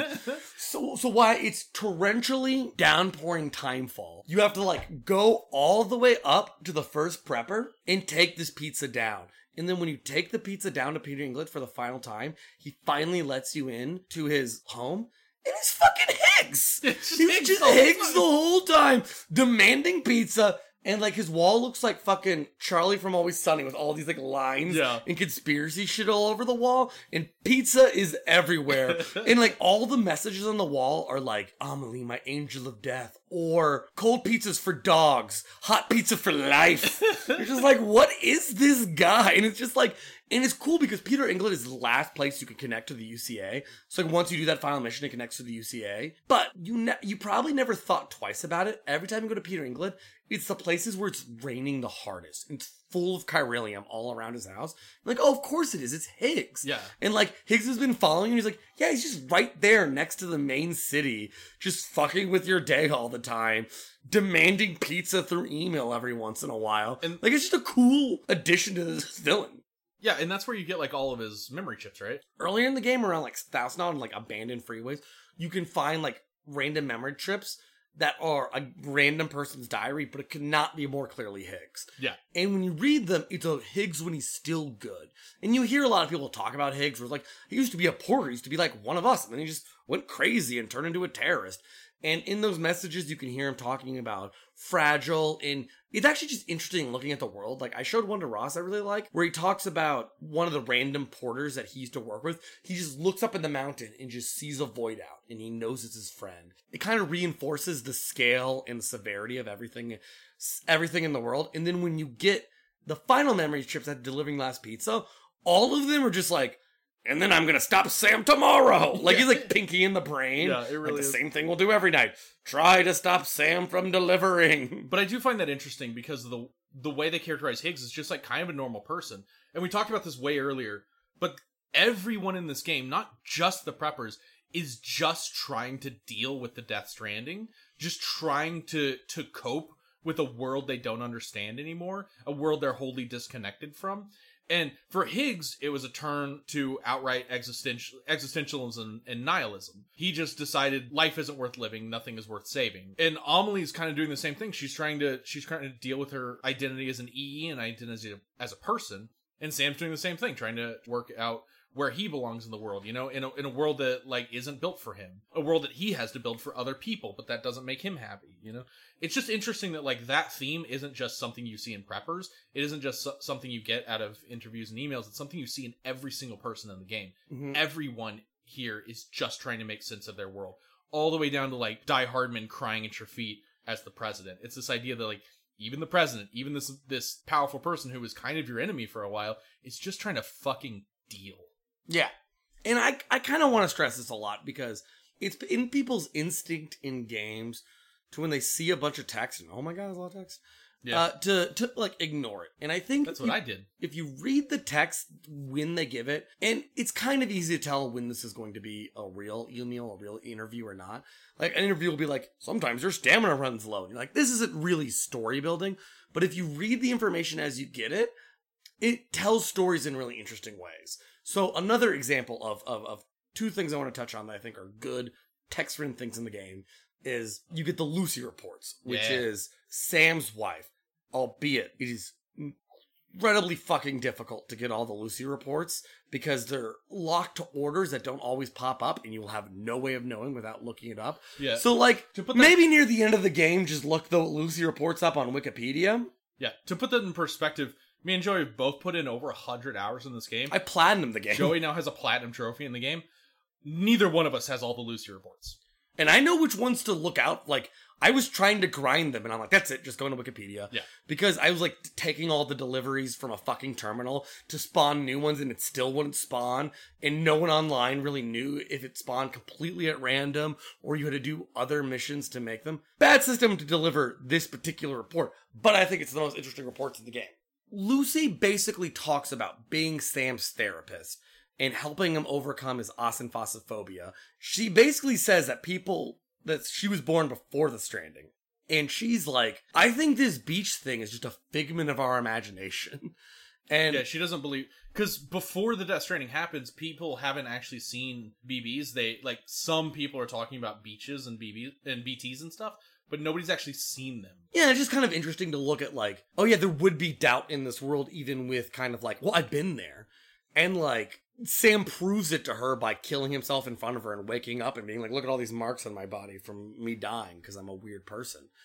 And then the other interesting thing is, it, and you could only get this information post game, is Lucy figures out the Amelie cause the Death Stranding thing by resurrecting Sam. She basically just says, you know, all the horrible pieces fit together in my head. And then she takes a bunch of pills and kills herself. Yeah, Amelie comes to her in a dream and explains it. I think Yeah. like a, a nightmare because she's sorry. I'll, I'll just to preface, Lucy is carrying Sam's child. Sam has dooms, which is a direct connection to Amelie, and it gives you like apocalyptic nightmares. And Lucy is getting secondary, secondhand apocalyptic nightmares from her child inside her. It's a given, but DYK. Yeah, And it's really interesting because she killed herself because she couldn't deal with like the horror of this reality. And it's just, and it, it turns Sam into the Sam that we see. Like she says in one of the last interviews you can get before the post game, I think Sam will not have problems with phobia again. she literally says, "I, I think I cured him." Which a little bit is her rating her sexual prowess a little too well. it was like, because it's right after they have sex, she's like, I, don't, I think I fixed his aphenphosmphobia, which is the most, uh, uh, He's got no problem with my connections. the cockiest therapist sex call I could ever imagine. Don't worry, she very professionally quits her job after. You know, like Harley Quinn. Jeez. what I also what I find interesting also about this is the fact that Sam wasn't there. He was out doing porter stuff. yeah. And it actually mirrors what Cliff was talking about at the end. Cliff Cliff is like, "Oh, I can't I can't just go off to war and get myself killed anymore. I have a, a son to, t- you know, I have I have a baby on the way." And Sam's connection to his therapist and his his child like wasn't strong enough, so he he was gone, you know, when she needed him. And it was like Sam carries that weight throughout the whole game. He doesn't he doesn't ever talk about it, but it's the reason he's so disconnected from people now is because he wasn't there when he needed to be. He was out doing something else. You know, maybe he was doing porter stuff. I don't really know, but she needed him and he wasn't there and he feels like a failure. And that that's really the message of the game when people die alone and sad, it is a failure of the people around them.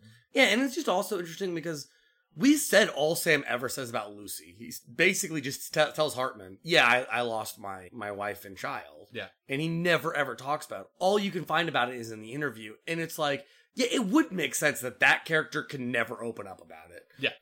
So one thing, you know, we didn't talk a lot about dooms. Like, there's so many little like terminologies in the game that are mostly there to be thematic or metaphors, if you will.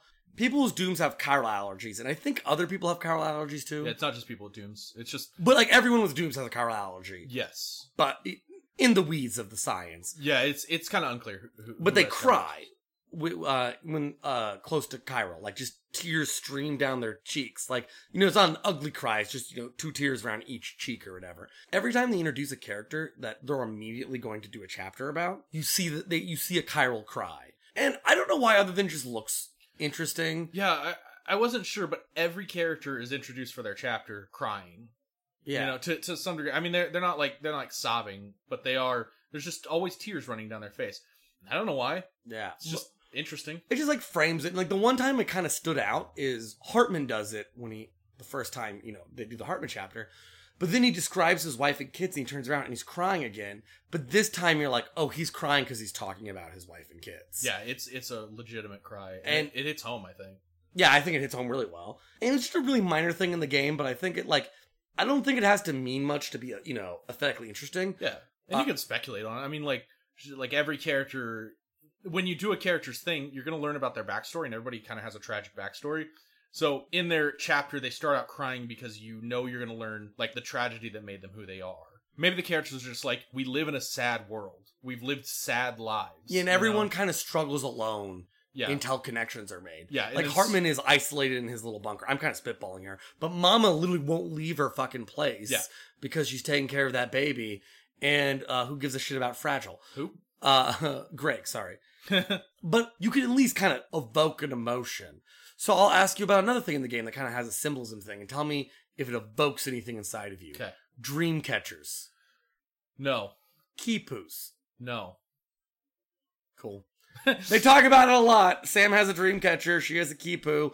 It kind of has that chiral thing where they're like they both have necklaces. They're similar, but they're different, and they kind of have purposes. But They're uh I don't know what the fuck. they call them totems, right? And what they are is they represent connection. So like Sam's Dreamcatcher was made by Amelie, and through it they have a connection. It's the reason he can go to her beach, you know. Like, I'm know- pretty sure it's just like rope is involved. Yeah, don't don't know why she has a Kipu. I mean, originally Kipu was used by like the Aztecs or somebody, and it was an accounting system. It was literally knots in a rope, and it was used for like accounting. In this case, it's it's just a like a chiral necklace that she wears.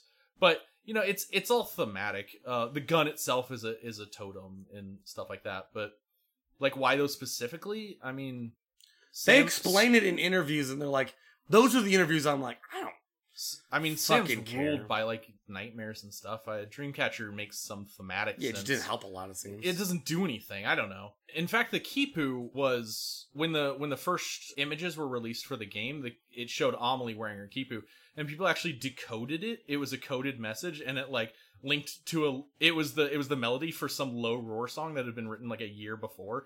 And Low Roar is the band that plays like most frequently or is most well known for for this game. They have like 20 songs in the game. Yeah, so like Kojima made a trailer that ended with an image with a coded message that linked to just the music. And it's like I mean that's It's the most Kojima thing I've ever heard. it it really is. And then there's one more interview that I think is just like kind of interesting to think about that I want to mention that some people miss. There's a little scanner on your shoulder your babies connect to, and it scans the area and it shows you like where the packages could go, terrain stuff, and it's it's an interesting gameplay addition. And it you know it shows you where the BTs are. The little, little it's hard to explain. It's like a weird satellite thing that spins in faces. It sends out pulses and shows you important information. But like the way the little antenna acts is a proxy for how the baby is feeling. You know, like when the baby is autotoxemic, the thing goes limp and it goes in front of your field of vision when you're in first person mode. And like, for example, I noticed that there's a part where you go to the beach to fight Higgs. I super noticed my Odradek is missing because I hit R1 the whole fucking game just out of habit. I think it's a cool gameplay conceit. But there's one interview that explains why it's called an Odradek, because of course there is, because everything's named after something for some reason. Yeah. And- Everything's got two names and it's all Greek. And Heartman or Deadman send you an interview talking about how Sigmund Freud observed a behavior in a child where when a mom left, he would take a spool of thread and let the spool go underneath the couch. And because the kid didn't understand object permanence, it was gone. But he would pull the thread back and then the object would come back and it would give the kid a sense of control and then be able to relate it to his mother being like, oh, she didn't leave just randomly right? There's some reason or order to the universe for when things disappear. And they name the Odradek after that. And I don't really get the one to one connection between those two things, but sure as hell an interesting thing to think about, I think. Yeah, I, I can't say I, I get it either. I mean, I, I could speculate wildly, but I don't really. I don't know if the significance matters. It's just it illustrates like how much thought and attention Kojima puts into like every aspect of his games, maybe to a fault. You know? Yeah. to the point where he's like, "Yeah, this thing's named after a Sigmund Freud experiment," and it's like, sure, like Mama's name is like Malingen, you know, and that means something. Like Mama means something, and Malingen means something, and Lockne means something. When they're all together, it means something. It's it's just like eh, like I said, everything's got two names and it's all Greek, but it all means something to Kojima. He's trying to he's trying to say something. This actually brings me to an interesting way of thinking about this game. Something I, I I've struggled with is I think like the plot in general overshadows the message. Like I think the amount of just sheer stuff that Kojima puts into the game really overshadows and confuses the themes of the game, right? Like it's harder to recognize what the game is doing because you're like you're like what does what does Malingen mean? Why does he have a dream catcher? What the hell is an extinction entity? Where's Amelie? Is she alive? Is she dead? Is she on the beach? Was she Bridget? What's going on? You know? I feel like that's, I mostly agree, except for the, it's more like, what is Amelie? Why is Amelie? Is this really Amelie again? what are you saying, Amelie? Why am I naked with Amelie again? Jesus Christ, Amelie! Yeah, I mean, Am- Amelie's by far the worst, right? But like this whole game feels pretty convoluted and difficult to follow. You've got like it's cool when you when you bring everything together and when you spend as much time on it as we did, but that's way too much to ask for the average player. Most people aren't going to read the emails and the inter- interviews and stuff. And so when Heartman is just sending you constant emails being like being like Ammonites had umbilical cords, you're like I don't know what that means. I'm just going to ignore it. And I think by turning people's brains off like that, they also stop thinking about the things you want them to think about in the game.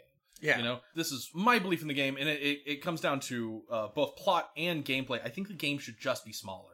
It should be like half the size it is. I don't really want a smaller map because, again, I love traversing the map. But stuff like zip lines, I don't want them. I want to walk. Um, Strong disagree on that, but I understand the main point. um, stuff, Love zip lines. Stuff like cars. Cars suck in this game. They're all floaty and garbage. I also like those. I don't. I don't want. I mean, roads are interesting. I'm fine with roads.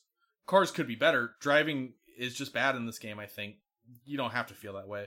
But my point is, the game is just is so big and bloated in a way that like Kojima's trying to put every thought he's ever had about this into it. And while it's fascinating to look at, it's really hard to parse what is important versus what is just Kojima doing his thing.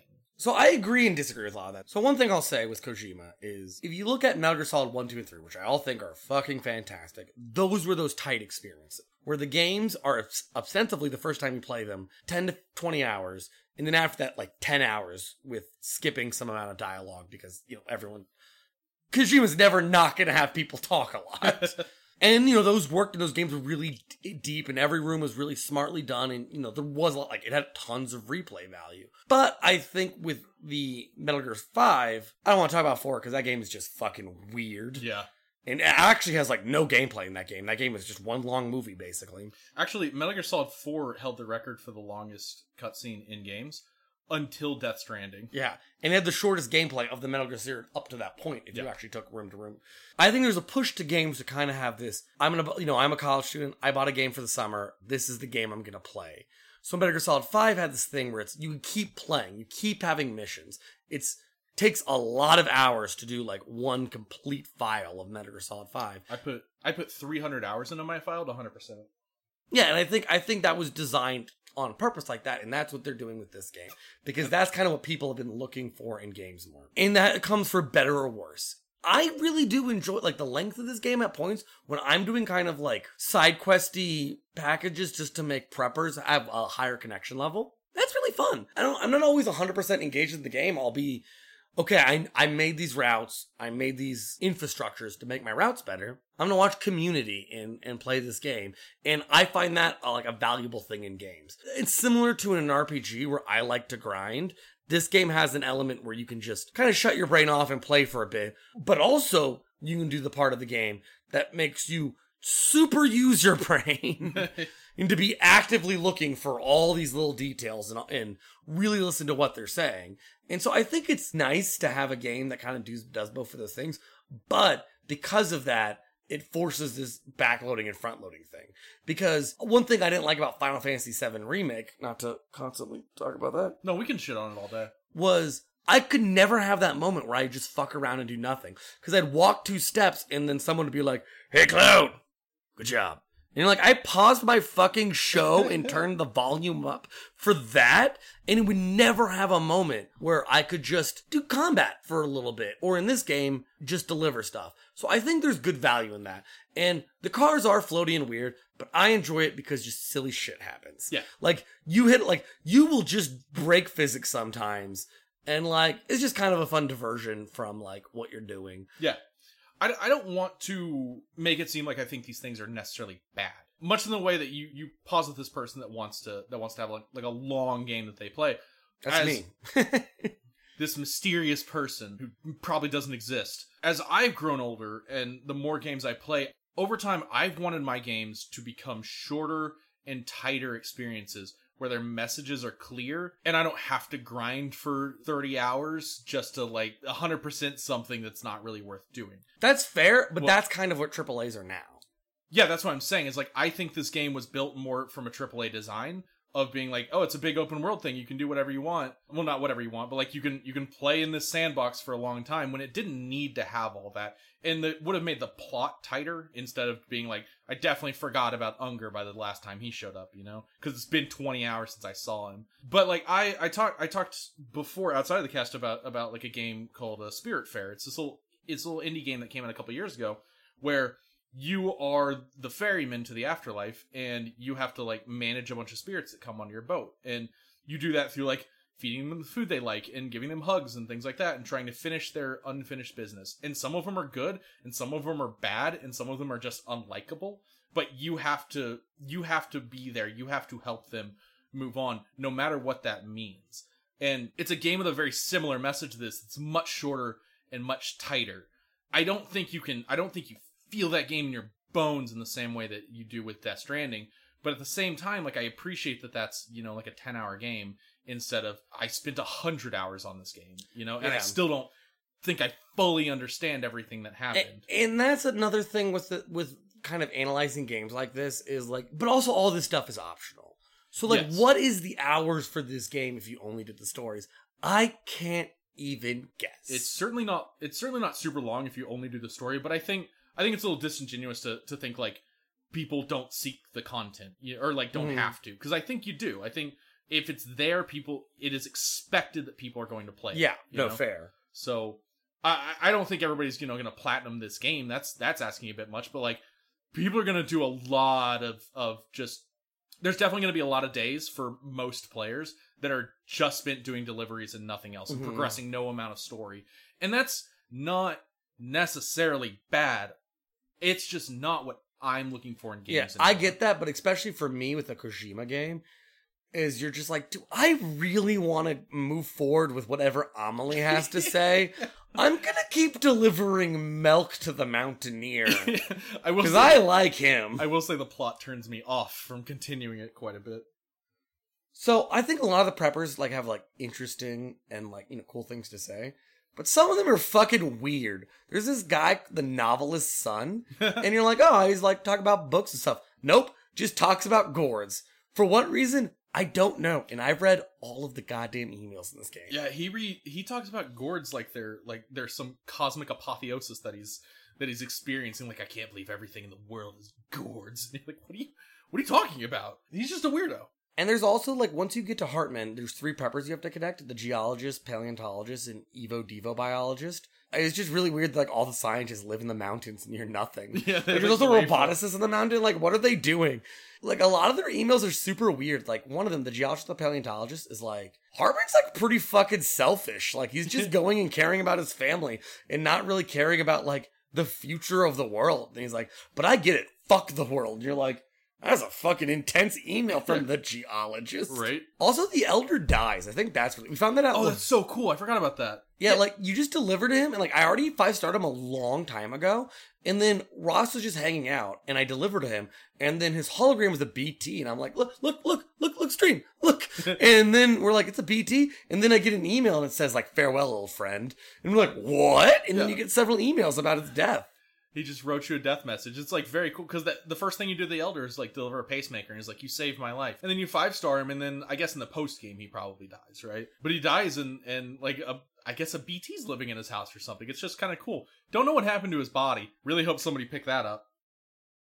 What are the things that you think are most egregious in the gameplay elements of the game? Oh, for the wor- the worst thing I think in this game is the UI in general. You look at like your world map and it's just cluttered with so many objects. It's good that they're there, but there's no way to filter them. Uh, when you make any kind of delivery, it'll it'll like list out all your packages and all their damage and how long you took and exactly how the person felt about that and how many likes you're gonna get, and it tells you how that affects your your big star and it gives you like an arbitrary amount towards your like porter level and your porter level doesn't really mean anything except it kind of upgrades your stats and when you're in combat you have like a very tiny little uh, health bar that you can't even read and a tiny little stamina bar and there's at least five different elements of that stamina bar like at any given time your maximum stamina is decreasing your usable stamina is decreasing you Your could active stamina you can could be be decreasing. losing your active stamina. So there's like there's like the stamina you can use, the stamina you can't use, the stamina that will never come back, the stamina that you're losing faster and will make you fall over. And that's just the stamina bar. There's at least two different health bars.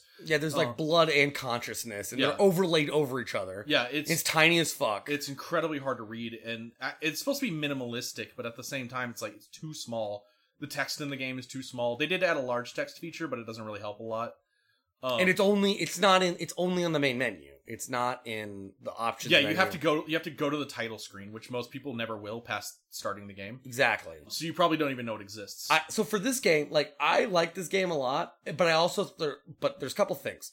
I would oh, I like playing it on the PS4 because I like the controller aspects. Yeah, there's a baby speaking through control that can be annoying, but it's also good the first time you play it, in my opinion. it's immersive and and and the rocking the controller thing is nice and the holding the shoulder pads thing is but i almost would like to play it on pc because to play this game i literally had to move my couch like six like six feet closer to my tv Yeah. um it, it, it is really which made living in my apartment difficult. But like even it, like i play on a tv that's you know two feet from my face and i don't necessarily have trouble reading anything but there's so many things on the screen at one time. When you're when you're delivering packages when you're taking orders when you're trying to set your cargo load and things like that it's just there's so much going on. Most of the time you you just glaze your eyes over and you don't see anything that's happening. Like the most i know about any cargo i'm taking is probably how much it weighs and whether or not it's time sensitive and sometimes not even those things. Another thing is there's there's different inventory menus. There's like you have your inventory and you have the inventory in the nearest vehicle and you have your private locker and your share locker where you can give items to other players. And i understand why the share locker is different but when you're in the when you're in the inventory and all those things are available it's like why can't why can't i go to my private locker from like my normal inventory? Why can't Exactly. i craft from that? Why do i have to keep going into an inventory doing something going out of it going to a different in- inventory doing something there that i may have to go back to my first inventory and like reset packages from there it's like just put it all together you know? Why are all these all these ui elements so separate? And it it's just it makes it immensely frustrating to play in a lot of ways. Like the once you're out on the road it's great but like just getting the packages on your back can be a struggle. And there should be like any accessibility features you yeah know, like, literally anything would be nice. You there should definitely be an option to be like maybe like don't piss off my roommate with baby noises, maybe colorblind stuff, maybe a better larger text that you can dynamically affect while you're playing the whole game. Just like obvious accessibility stuff that like, you know, we're like the future. uh, We start, Yeah. we start doing that with our games. kind of should just exist at this point I don't think Ross is as impressed by this as much as I am, but there is uh, Conan O'Brien gives you an otter hood, and he says it turns you into an otter. And when you're in the water, your baby doesn't like it. But when you have the otter hood on, it doesn't get upset because when you fall down a river, you're always on your back, like an otter who has a little baby on its tummy. And it's like that's how otters take care of their babies. That shit's so fucking cool. that is how otters work And otters He- are he's right i'm not as impressed yeah, otters are cute. So yeah yeah, I knew I knew you wouldn't let me say otter. otter, if I told you before, you're gonna cut it in editing, aren't you? i know the last thing I want to say is there's parts of this game that are, sometimes you're like, that doesn't seem to fit, but does it not fit because they wanted to do that? Or did they do that because they were trying to be more like a more normal and accessible game? In a non-violent game about delivering packages, there's a weird amount of boss fights. And I guess they're not all bad, but like you always have to fight these BT Cthulhu monsters. And just throwing your blood at them and it's really easy. And like you fight Unger, which is kind of fun, but it's also like bad. Like it's the environments are good, but like it's not like it's not particularly exciting gun mechanics. But there's one boss fight that I think has that you you know we mentioned already, but it has that unique Metal Gear that they did really creatively, which we already talked about, where you fight Higgs. And after you beat Higgs, they do again the thing they did in Metal Gear Solid 4, where it's like an old school fighter where you have health bars and you're just beating the shit out of each other. And it's more of an interactive cutscene than it is like a fight scene. And like it literally like punches him and does like the slow motion thing where like his face gets all fucked up. And after you beat him in the tar, you drag him to the beach and Fragile's like, he's mine. And Fragile's gonna like torture murder him. She doesn't, but yeah, it's, implied that's what she's gonna do. And I guess you're kind of cool with that because you just let her go. Yeah, and like as Sam walks away, Higgs looks looks him right in the eye and says, "You owe me a pizza." you actually do. If you don't, if you don't do all his pizza missions beforehand, he sends you a message being like, "Oh, you delivered all my pizzas except for the one that I really wanted." He literally sends you an email being like, "I owe you owe me a pizza." Yeah, you're the only one who deliver all the pizzas. It's the best part of the game. Yeah, I just forgot because the game's so fucking long. In fact, it takes so long. You might say it takes to the ends of time. If you ca- if you catch my drift. We're doing Chrono Trigger next time. It's becoming difficult to transition into what game we're doing because they're related, but not that related. But also, this is probably a palate cleanser for people who are like, "That was a weird, fucking weird ass game." yeah.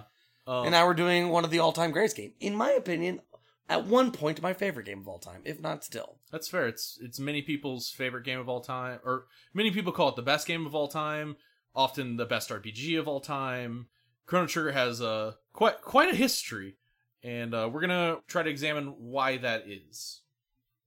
So uh, we put a little Easter egg in for those of you who listen. We hid, I believe, three quotes from our original Final Fantasy VII podcast. If you find those quotes and add us, we will send you a copy of Detroit Become Human. Also, if you add us at, at Boss for Door, we will send you our copy of Detroit Become Human. I'll admit it's it's a Spanish box, but that makes it like a collectible, right? So anyway, if you interact with me on Twitter in any way, I will send you a copy of Detroit Become Human. Only one, the only the first one. Yeah, we only we have also one. we also have an email at uh bossdoorpodcast at gmail.com so if you want to send us anything uh feel free Yeah, and if you send us hate mail, we'll probably read it because we're that desperate for engagement. i will be so excited if you send me hate mail like if you disagree with everything i say and you're like you're like Death Stranding is the worst game I've ever played. How you're so dumb you think it's deep. Like, yeah, tell me. I'd love Yeah. to know. I'd And- love to hear your shitty, stupid opinions. And if you title your email "Talking Simulator" in reference to our podcast, it's a pretty good joke. I like it, Yeah. but mostly because I wrote it first. So now you'd be lame if you used it. Yeah, if you use it now, I'll dox you. Anyway, thanks for listening.